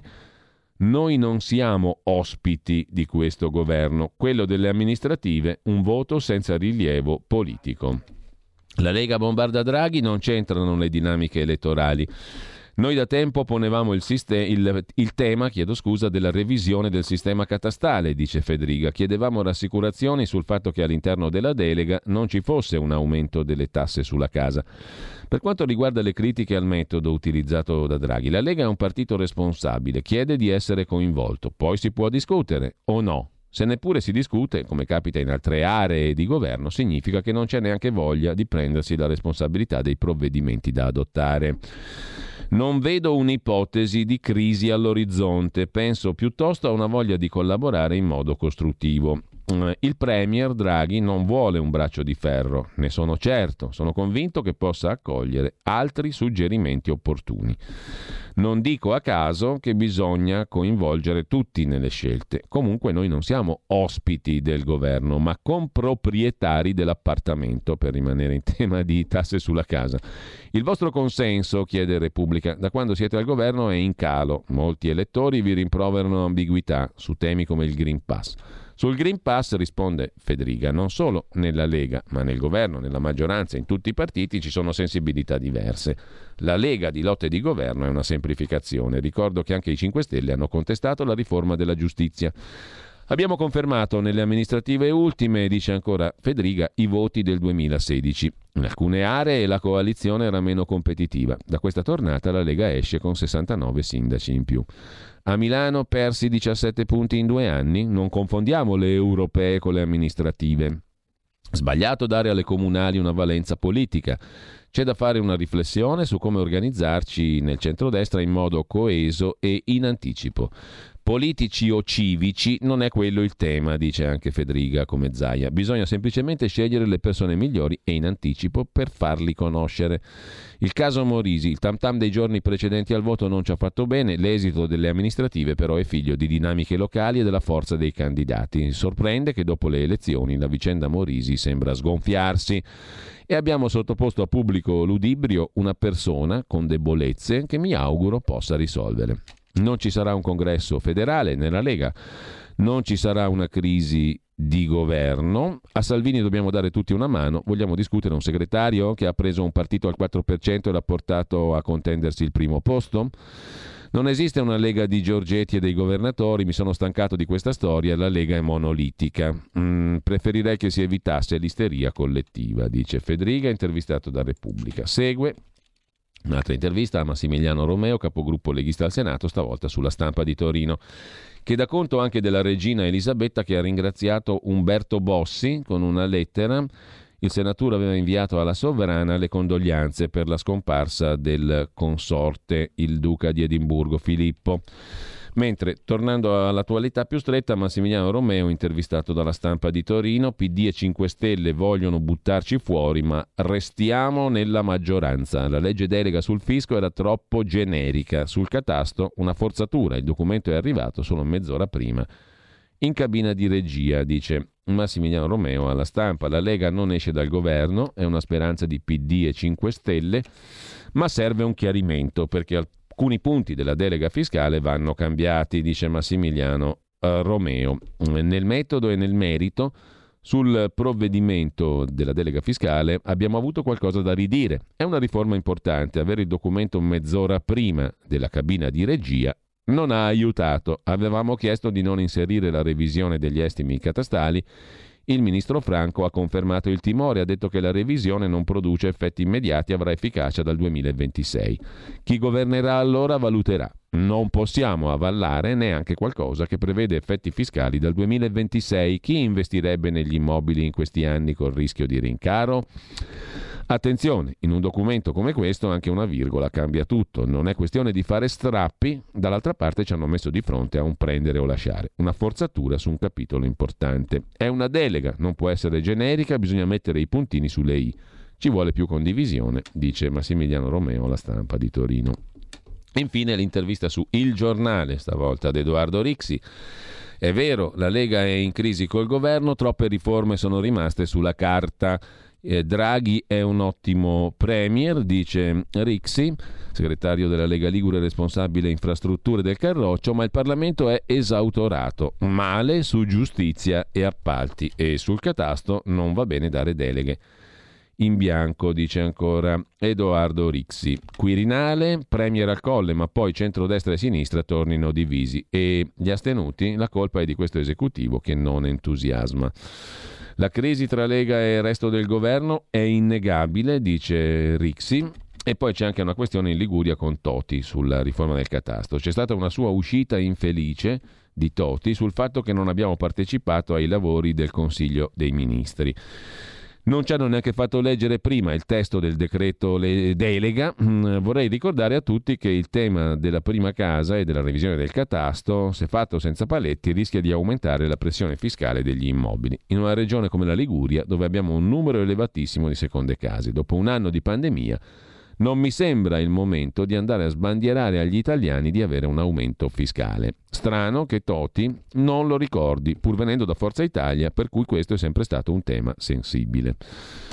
Ma lasciamo anche Rixi sul giornale e andiamo su Libero all'ex ministro della giustizia Roberto Castelli, una lunga intervista che copre tutta pagina 10 di Francesco Specchia la Lega non potrebbe fare a meno di Salvini, dice Roberto Castelli. Io sono più autonomista di Matteo, ma i voti ce li ha lui. Con la mia riforma della giustizia e il sistema Palamara non ci sarebbe stato. È giusto che la Lega stia al governo. Se stai lì conti qualcosa. È una regola della politica. Non serve solo proporre leggi, ma anche impedire che passino.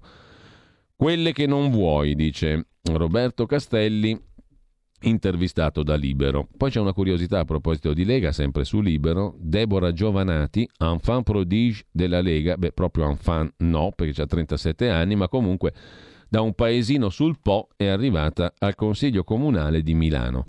A Stagno Lombardo, piccolo comune sulle rive del Po, 1500 abitanti, è nata e cresciuta. A Milano è arrivata per l'università, laurea in giurisprudenza. Deborah Giovanati è rimasta a Milano e adesso è stata eletta a Palazzo Marino. È una dei sei consiglieri comunali eletti con la Lega. Ha totalizzato 975 preferenze quinto posto nella lista del Carroccio, sei consiglieri. Nessuno avrebbe scommesso su di lei in elezioni così difficili. Per i disabili, dice la neoeletta Deborah Giovanati, che soffre di sclerosi, la sinistra ha fatto zero. Nel 2026 la nostra città avrà l'onore di ospitare le Paralimpiadi invernali. Siamo sicuri di volerci arrivare con tutte queste barriere architettoniche, ha la voce sorridente, scrive libero, il talento delle donne capaci di formulare critiche con tono pacato, non ha fretta, non vuole strapa- strafare, la sua è una di quelle storie di vita difficili. Nel 2014, racconta la neoconsigliera leghista a Milano Deborah Giovanati, mi è stata diagnosticata la sclerosi multipla subito dopo la nascita del mio terzo figlio. Da allora sono venuta a contatto con una serie di problemi e questioni che prima non consideravo e che toccano le persone affette da patologie degenerative o diversamente abili. Il mio impegno in politica nasce da qui. Così su Libero, Deborah Giovanati, neoconsigliera. Sempre sul tema delle elezioni, poi, torniamo al Corriere, in cronaca milanese c'è una lunga intervista a Gabriele Albertini, troppo litigiosi e, dice l'ex sindaco, hanno voluto umiliare Salvini, ma a Milano il populismo non sfonda.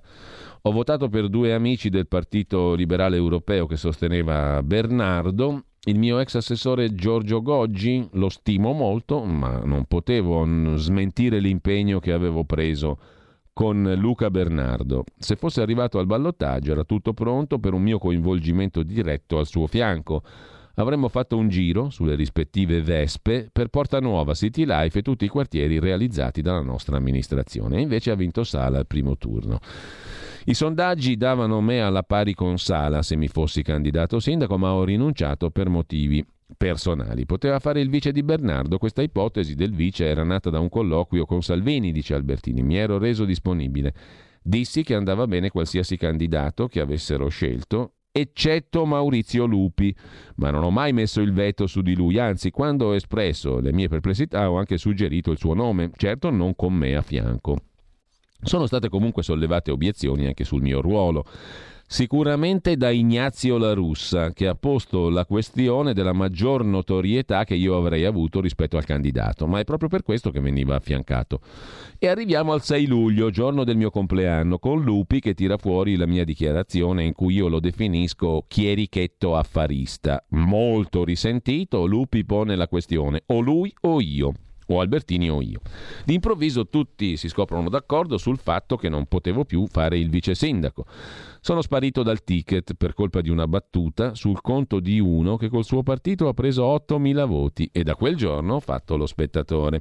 La sconfitta a Milano si spiega con la litigiosità della coalizione. Se non siete d'accordo tra di voi, perché uno dovrebbe votarvi? Quanto a Salvini, gli elettori di centrodestra, dice ancora Gabriele Albertini, non sono andati a votare perché la litigiosità interna li ha fatti incazzare. La verità è che tutti gli altri partiti non volevano che Salvini facesse una bella figura a Milano e volevano umiliarlo nella sua città. Qui Albertini la spara chiara. Ripeto la frase, e non è certamente un cucù Albertini, la verità è che tutti gli altri partiti non volevano che Salvini facesse una bella figura a Milano e volevano umiliarlo nella sua città. Dopo la rinuncia del vecchio Leone, l'obiettivo è diventato quello di intestare la sconfitta a Matteo Salvini chi ha responsabilità? Bernardo ha fatto la campagna che poteva fare in pochissimo tempo con pochi mezzi. A parte Matteo Salvini, che è stato l'unico leale con lui, gli altri lo hanno mollato subito. Il centrodestra ha messo in scena una drammaturgia romana utilizzando il palcoscenico di Milano. Il vocale in cui Bernardo chiede i soldi ai partiti. Ma cosa doveva fare? dice Albertini. D'altra parte l'avevo messo in guardia anch'io su questo punto. Come ha fatto il centrodestra in dieci anni a Milano a perdere presa? Demagogia e populismo a Milano non sfondano. Possono essere tendenze maggioritarie in Italia, ma non a Milano, capitale economica e finanziaria. Bisogna parlare di sviluppo, imprenditoria, merito, competenza e internazionalizzazione. Sala ha trionfato, ha preso la mia stessa percentuale del 2001, solo che allora votò l'82%, oggi il 47%. Lui ha preso 277.000 voti, io 499.000. Sala è stato votato da un milanese su quattro. Dovrebbe formare un governo di unità repubblicana a Milano, nominando anche assessori di centrodestra. Nel caso avessi fatto io il sindaco per la terza volta, avrei chiamato Sala come vice. 5 Stelle e sinistra radicale spariti, non è più tempo di estremismo e demagogia. Dopo la pandemia la gente vuole serietà. Richiesta a Sala, tolga il pavé dal centro, dice Gabriele Albertini, intervistato dal Corriere della Sera.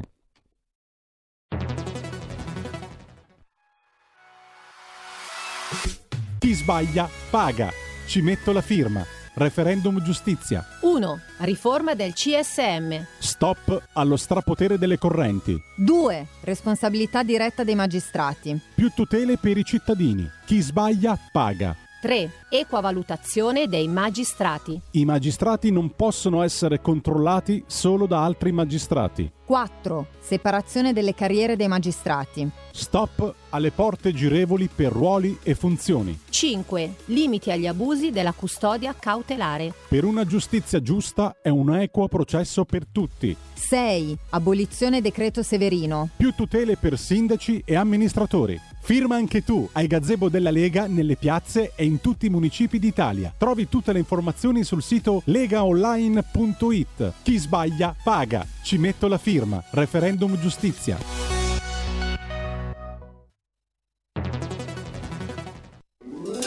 Stai ascoltando RPL. la tua voce libera, senza filtri né censura. La tua radio.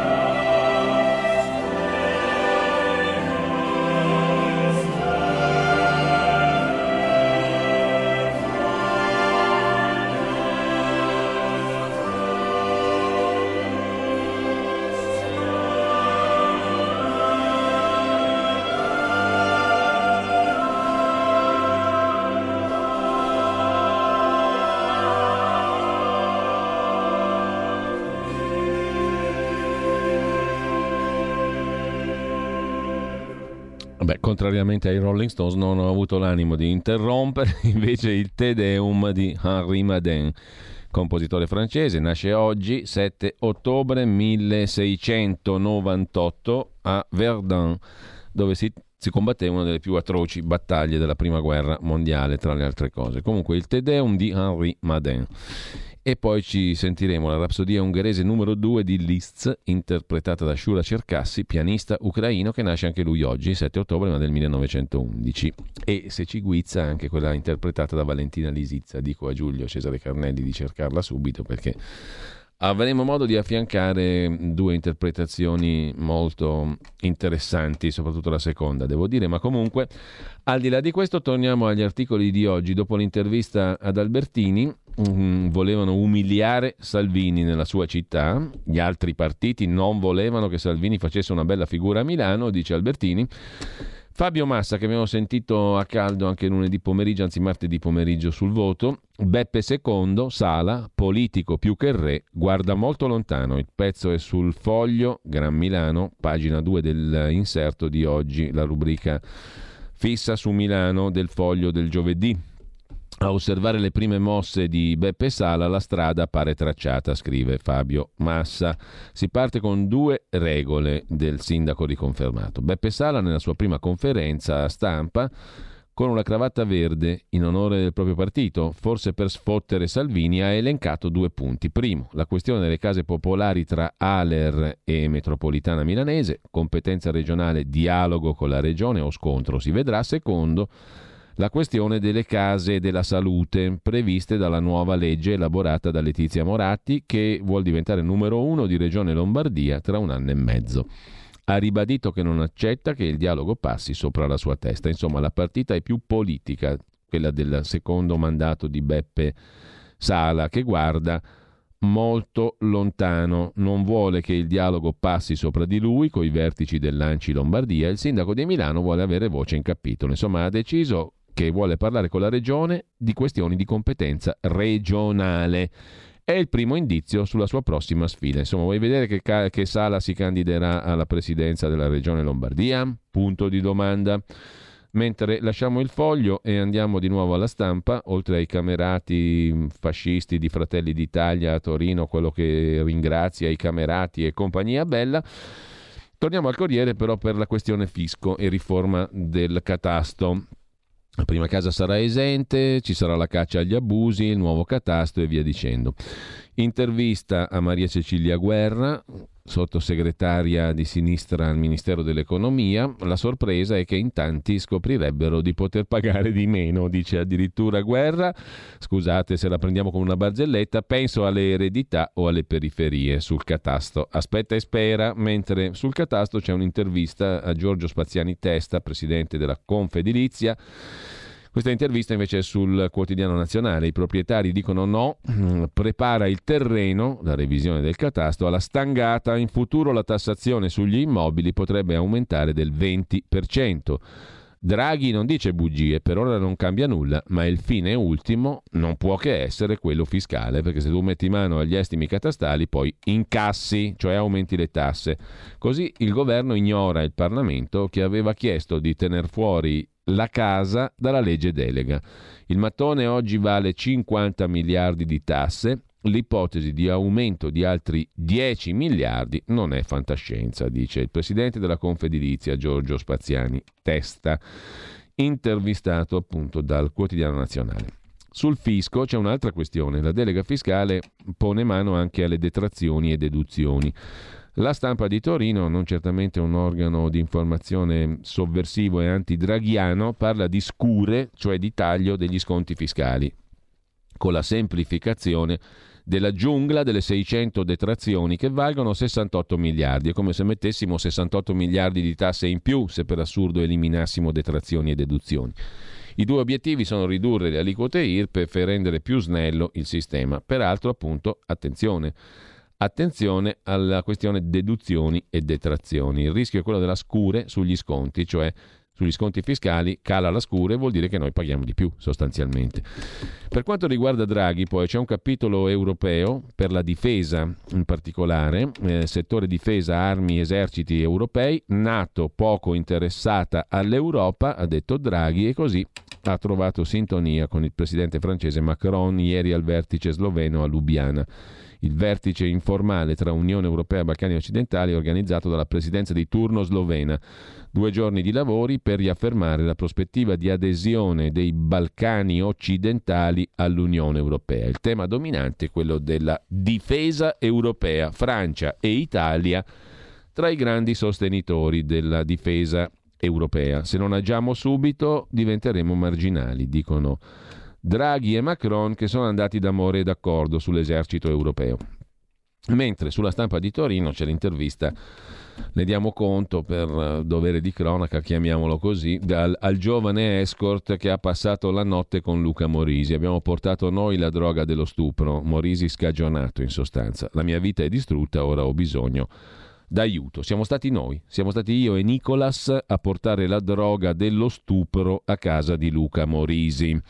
Così da un appartamento di Milano, zona stazione centrale, risponde al telefono questo ragazzo in lacrime, piangendo pone fine al lato giudiziario del caso Morisi, scrive la stampa con Grazia Longo e Nicolo Zancan.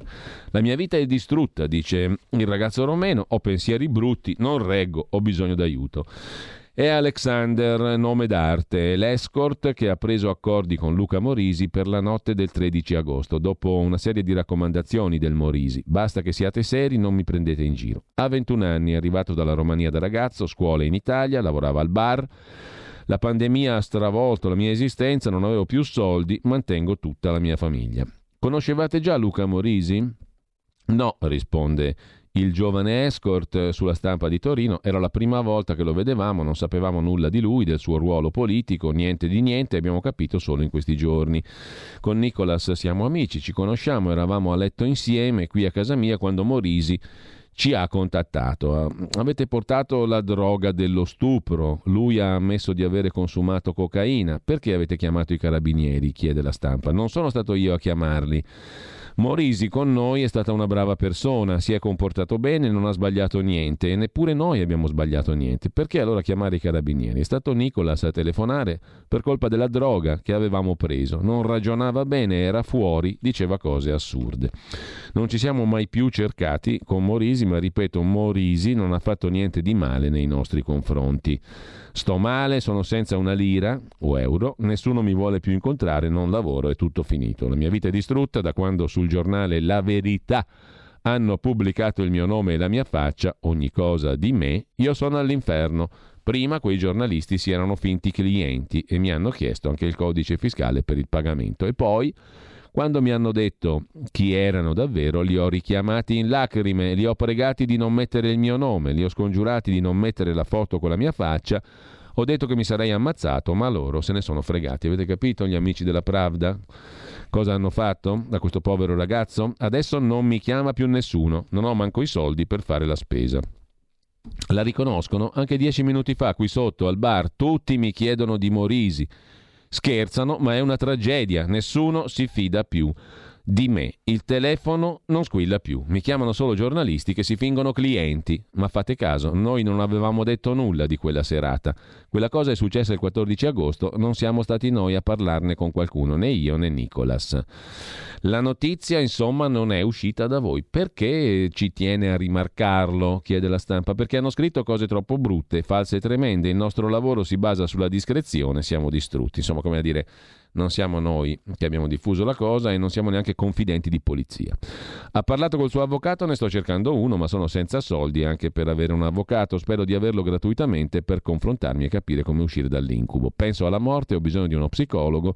È un lavoro brutto e difficile. Eh, lo faccio per soldi, per necessità, per vivere e mantenere la, la famiglia. Di questo parlerò Col mio avvocato sulla droga dello stupro ne troverò uno. Ho bisogno di fare la spesa. Non ho niente da parte, zero. Tutto quel che guadagno è stato per vivere qui a Milano e far vivere la mia famiglia in Romania. Per favore, mi sono fidato di voi.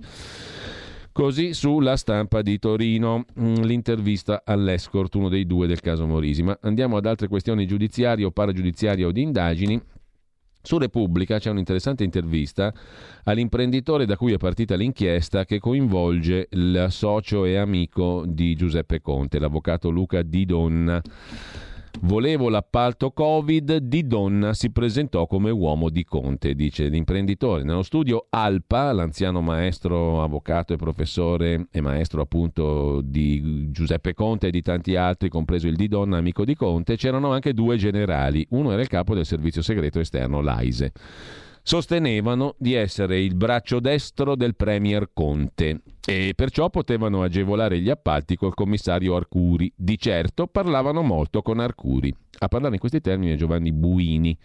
Chi è? È l'imprenditore che ha denunciato Luca Di Donna, dello studio Alpa, dove lavorava anche Conte, e Gianluca Esposito, i due avvocati indagati dalla Procura di Roma per associazione a delinquere e traffico illecito di influenze. Se c'è un'inchiesta è grazie a quest'uomo, Buini, il quale si è presentato in procura, classe 86, nato ad Assisi, legale rappresentante di un'azienda di prodotti petroliferi Carbonafta e socio della Ares Safety, che produce dispositivi di protezione individuale, le mascherine. Da qui è iniziato il suo racconto. Quando comincio a produrle? Nel marzo del 2020, racconta Buini, ottengo dalla struttura del commissario Arcuri una prima commessa, un milione di mascherine chirurgiche. Ad aprile stavo negoziando un'altra fornitura molto più grossa, 160 milioni di pezzi. Il contratto che avrei dovuto firmare era per 10 milioni di mascherine a settimana. Dovevano andare alle farmacie, alle quali Arcuri aveva promesso un prezzo calmierato, dice l'imprenditore Giovanni Buini a Repubblica. Ne hanno parlato anche i TG e io avevo un accordo con la struttura del commissario Arcuri. Un amico mi consiglia di incontrare gli avvocati di Donna e Esposito perché mi dice potevano essermi utili. Li vedo entrambi 30 aprile nello studio di Esposito. Gli spiego cosa c'è in ballo. Esposito afferma di potermi garantire affidamenti diretti perché Di Donna è il braccio destro di Giuseppe Conte. Mi ha fatto vedere un articolo di giornale in cui Di Donna era descritto come fedelissimo di Conte e Di Donna annuiva. Conte sostiene di non aver mai collaborato con Di Donna, non so come commentare, dice Buini. Oltre a Conte erano vicini certamente ad Arcuri, il commissario e presidente di Invitalia. Mi hanno convinto a firmare una scrittura privata con cui mi impegnavo a dar loro l'8% dell'importo, chiamiamola tangente, degli affidamenti che avrei ottenuto dal commissario. E la loro attività sarebbe figurata come consulenza legale, cioè appunto una tangente mascherata. Perché si è affidato a loro se aveva già avuto un prima, una prima commessa? So come procurarmi i contratti da solo, sono sempre stato competitivo, solo che quelli erano giorni difficili, mi sono fidato dei due. C'è stato un secondo incontro il 5 maggio presso lo studio del professor Alpa a Roma. Arrivo e trovo, oltre a Di Donna ed Esposito, due generali. Guarda un po', uno è il capo di gabinetto dell'AISE, il generale Enrico Tedeschi, servizi segreti esterni, ascoltato come testimone dalla Procura di Roma. Conte, servizi segreti, torna sempre sta storia. Secondo me, dice l'imprenditore Buini, li avevano fatti venire per mostrarmi che facevano sul serio. Abbiamo parlato per dieci minuti e non di lavoro. Dopo una settimana gli ho inviato una PEC per fargli sapere che non volevo più avere a che fare con loro e la scrittura privata era sciolta. C'era qualcosa di troppo strano. Finita lì, magari, dice l'imprenditore Buini, un giorno dopo dalla struttura commissariale smettono di rispondermi al telefono. Era chiaro che non avremmo chiuso il contratto da 160 milioni di mascherine. Mm?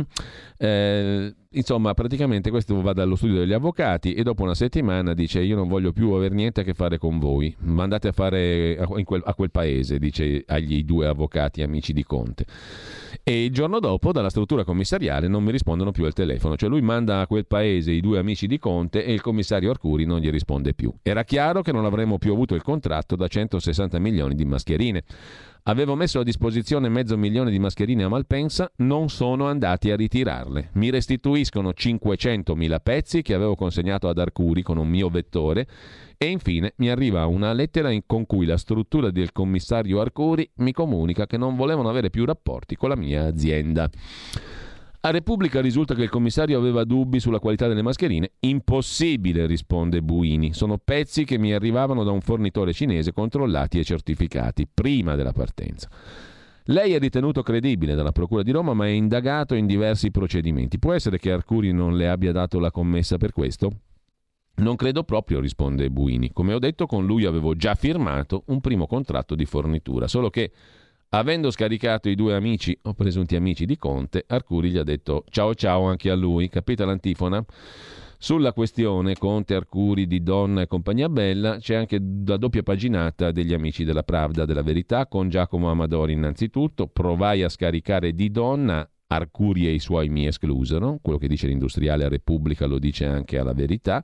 In piena pandemia mi hanno chiesto di accelerare la consegna di mascherine, poi me le hanno rimandate indietro. È il pezzo di Fabio Mendolara, poi a pagina 7 della Verità di stamani. Aziende circuite e contratti capestro. Così funziona il sistema di Mister 5%, l'amico socio compare anche di studio presso il professor Alpa di Giuseppe Conte, cioè Luca Di Donna, l'avvocato. La commissione per un polo sanitario in Calabria frequentissimi contatti con l'allora commissario Arcuri. Così l'ex socio di Giuseppe Conte era anche consulente dell'organo dell'antimafia sulle infiltrazioni criminali in Calabria. Le prove esibite ai carabinieri da un industriale pentito dell'accordo. I patti proposti erano carte straccia, inserite anche clausole vessatorie. Insomma, Cuccatevi il pezzo di Fabio Amendolara nel dettaglio a pagina 7 della Verità di oggi perché c'è un bel ritrattino dell'ex socio di Giuseppe Conte, l'avvocato Luca Di Donna, mister 5%. C'è un altro capitolone di inchieste, indagini, scandali, eccetera, questo però mi sa che lo vediamo dopo Dopo che cosa? Dopo il cui Parlamento che riguarda eh, i big del sacco, Maria Rita Gismondo, virologa, l'altro virologo Galli, truccatore di gare secondo alcuni, ma truccare mai, dice lui, adesso però non voglio fare il perseguitato, è una roba normalissima quello di mettersi d'accordo in quel modo, dice Galli per i concorsi in medicina e non solo. Comunque eh, ne parliamo dopo, intanto qui Parlamento e poi abbiamo una decina di minuti mh, mm, per uh, ritessere le fila del discorso, ci sentiremo ogni tanto, non più con la cadenza di prima, con Daniele Capezzone alle 9.30. A tra poco allora. Qui Parlamento. Grazie onorevole Gariglio. Ha chiesto di intervenire l'onorevole Rixi. Grazie Presidente, ma intanto devo dire che dopo l'intervento dell'onorevole Gariglio vorrei solo chiarire alcuni punti. Il primo è che in questa vicenda sono spariti molto più di un miliardo e 300 milioni e quindi l'attenzione non solo deve essere alta, ma dico da italiano mi sento in imbarazzo parlare oggi in quest'Aula a meno di 15 giorni dal decollo, ci auguriamo, della nuova compagnia, quando temi come questi sarebbero stati dovuti essere affrontati almeno 6-7 mesi fa. Abbiamo avuto, lo ricordava qualcuno, una vacanza, proprio vacanza del governo sostanzialmente per quasi un anno, perché ancora l'anno scorso si doveva chiudere questa vicenda e non si è chiusa e oggi abbiamo, veniva citato prima, una presenza di un governo di due illustri rappresentanti, anzi adesso tre, c'è anche D'Inca, ma che non sono situati nelle regioni in cui la maggioranza di, del personale all'Italia risiede, e mi riferisco a Roma e Lazio, ci dispiace che su un tema di questo tipo nessuno a livello governativo di quei rappresentanti che tanto si stanno battendo in queste settimane nella campagna elettorale sia venuto a metterci la faccia. E lo dico perché l'ultimo ministro che doveva prendere delle posizioni su questo è stato l'ex ministro Gualtieri che oggi mi risulta si candidi sindaco a Roma. E la mancanza di una decisione in quel governo è elemento che ha condotto l'attuale governo in corner a dover andare a provare un piano industriale, a dover andare a, vi- a, vi- a vedere cosa c'era dentro la Costituzione di ITA, che è stata rivista e rimaneggiata, ad aprire un contenzioso con la Commissione europea, che se fosse stato aperto un anno fa probabilmente avremmo portato a casa qualcosa di diverso. E che oggi mi spiace, ma sono qua a dare ragione all'onorevole Fassina su questo, ci troviamo di fronte al fatto che il governo italiano non vuole ancora dire al Parlamento cosa, cosa contengono queste eh, indicazioni da parte della Commissione europea, che peraltro informalmente tutti noi sappiamo. Quindi anche qua c'è una finzione scenica di fondo dove c'è una mancanza di comunicazione tra l'esecutivo e l'organo legislativo che è tenuto oltretutto dopo questa mozione a votare nei prossime settimane un decreto che mantiene all'interno delle clausole indicate dalla Commissione che però non sono palesi. È evidente che noi chiediamo che venga qualcuno a rendere onore a quest'Aula e al Parlamento italiano, visto che per arrivare a votare in questo Paese tanti nostri avi ci hanno pure rimesso le penne. Per cui pretendiamo che il Parlamento venga rispettato da qualsiasi governo si insedi democraticamente in questo Paese. Glielo dico, Presidente, perché c'è già una lettera del Presidente Fico che è andata al governo con ad oggi nessuna conseguenza. E su questo lo dico perché se arriviamo a una mozione come questa, che hanno ricordato i nostri colleghi, che non fa altro che ricordare al governo italiano quelle che sono le leggi vigenti nel settore in Italia, sul fatto che quando si apre un nuovo percorso bisogna sì far tabula rasa su chi ha mangiato in passato e mi, riferisco ai fornitori sia dei mezzi sia delle manutenzioni sia di tutti quelli che dall'Italia facevano un prezzo e da un mercato ne facevano un altro ma non possono pagare i lavoratori e le famiglie dei lavoratori. Non si può pensare che in un'azienda come ITA non venga salvaguardato quello che è un interesse, tra l'altro codificato anche a livello europeo, sul fatto che chi aveva i biglietti all'Italia in qualche modo deve essere salvaguardato, sul fatto che i lavoratori devono comunque avere un equo compenso nelle mansioni che fanno e ci deve essere sul nuovo piano industriale il fatto che vengano prioritariamente attinte le forze lavoro provenienti dal serbatoio di Alitalia. Ma dico di più, siccome la struttura commissariale anch'essa è del governo, bisogna che tra la struttura commissariale e la nuova azienda, pur non in continuità, ci sia un dialogo costante, si vadano a individuare dei percorsi che consentano agli aerei, e lo dico all'onorevole Gariglio a decollare il 15 di ottobre. Mi rifiuto di essere l'unico paese al mondo dove gli aerei rimangono a terra. Una cosa del genere non è accettabile. Non è accettabile nei confronti dei contribuenti che pagano le tasse per un servizio, nei confronti di quei territori che rimangono isolati nel momento in cui non hanno un collegamento aereo, nei confronti dei lavoratori e di quelle famiglie dei lavoratori che rischiano e soffrono oggi perché hanno un problema occupazionale non dovuto al fatto che lavoravano male, ma perché qualche manager pubblico su quell'azienda lì in passato e alcune forze politiche ci hanno fatto una vigna. Allora andiamo a individuare le responsabilità, diamo la colpa a chi l'ha e poi usiamo la razionalità. Fatemi dire, usiamo la razionalità anche nel piano industriale. Noi siamo l'unico paese al mondo che ha deciso di non fare cargo per due anni quando l'azienda che volava di più era DHL con 169 vettori cargo.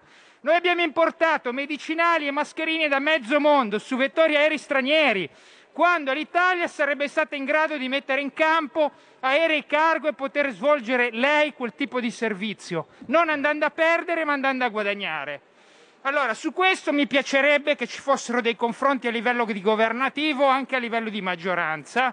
Io mi auguro che il nuovo management sia più razionale di quello passato. Mi auguro che i contribuenti non si trovino di nuovo a ripianare a piedi lista delle perdite. Mi auguro anche però che le spese di tutto questo non lo facciano i lavoratori, che ci sia un rapporto con la compagine lavorativa e soprattutto con le parti sociali che sia di onestà e di trasparenza nelle relazioni. Perché guardate, un'azienda che nasce con i soldi non del privato, ma dei privati, ossia dei contribuenti italiani, non può pensare di partire senza avere un'intesa con quello che è il mondo sindacale e il mondo del lavoro. Qui Parlamento.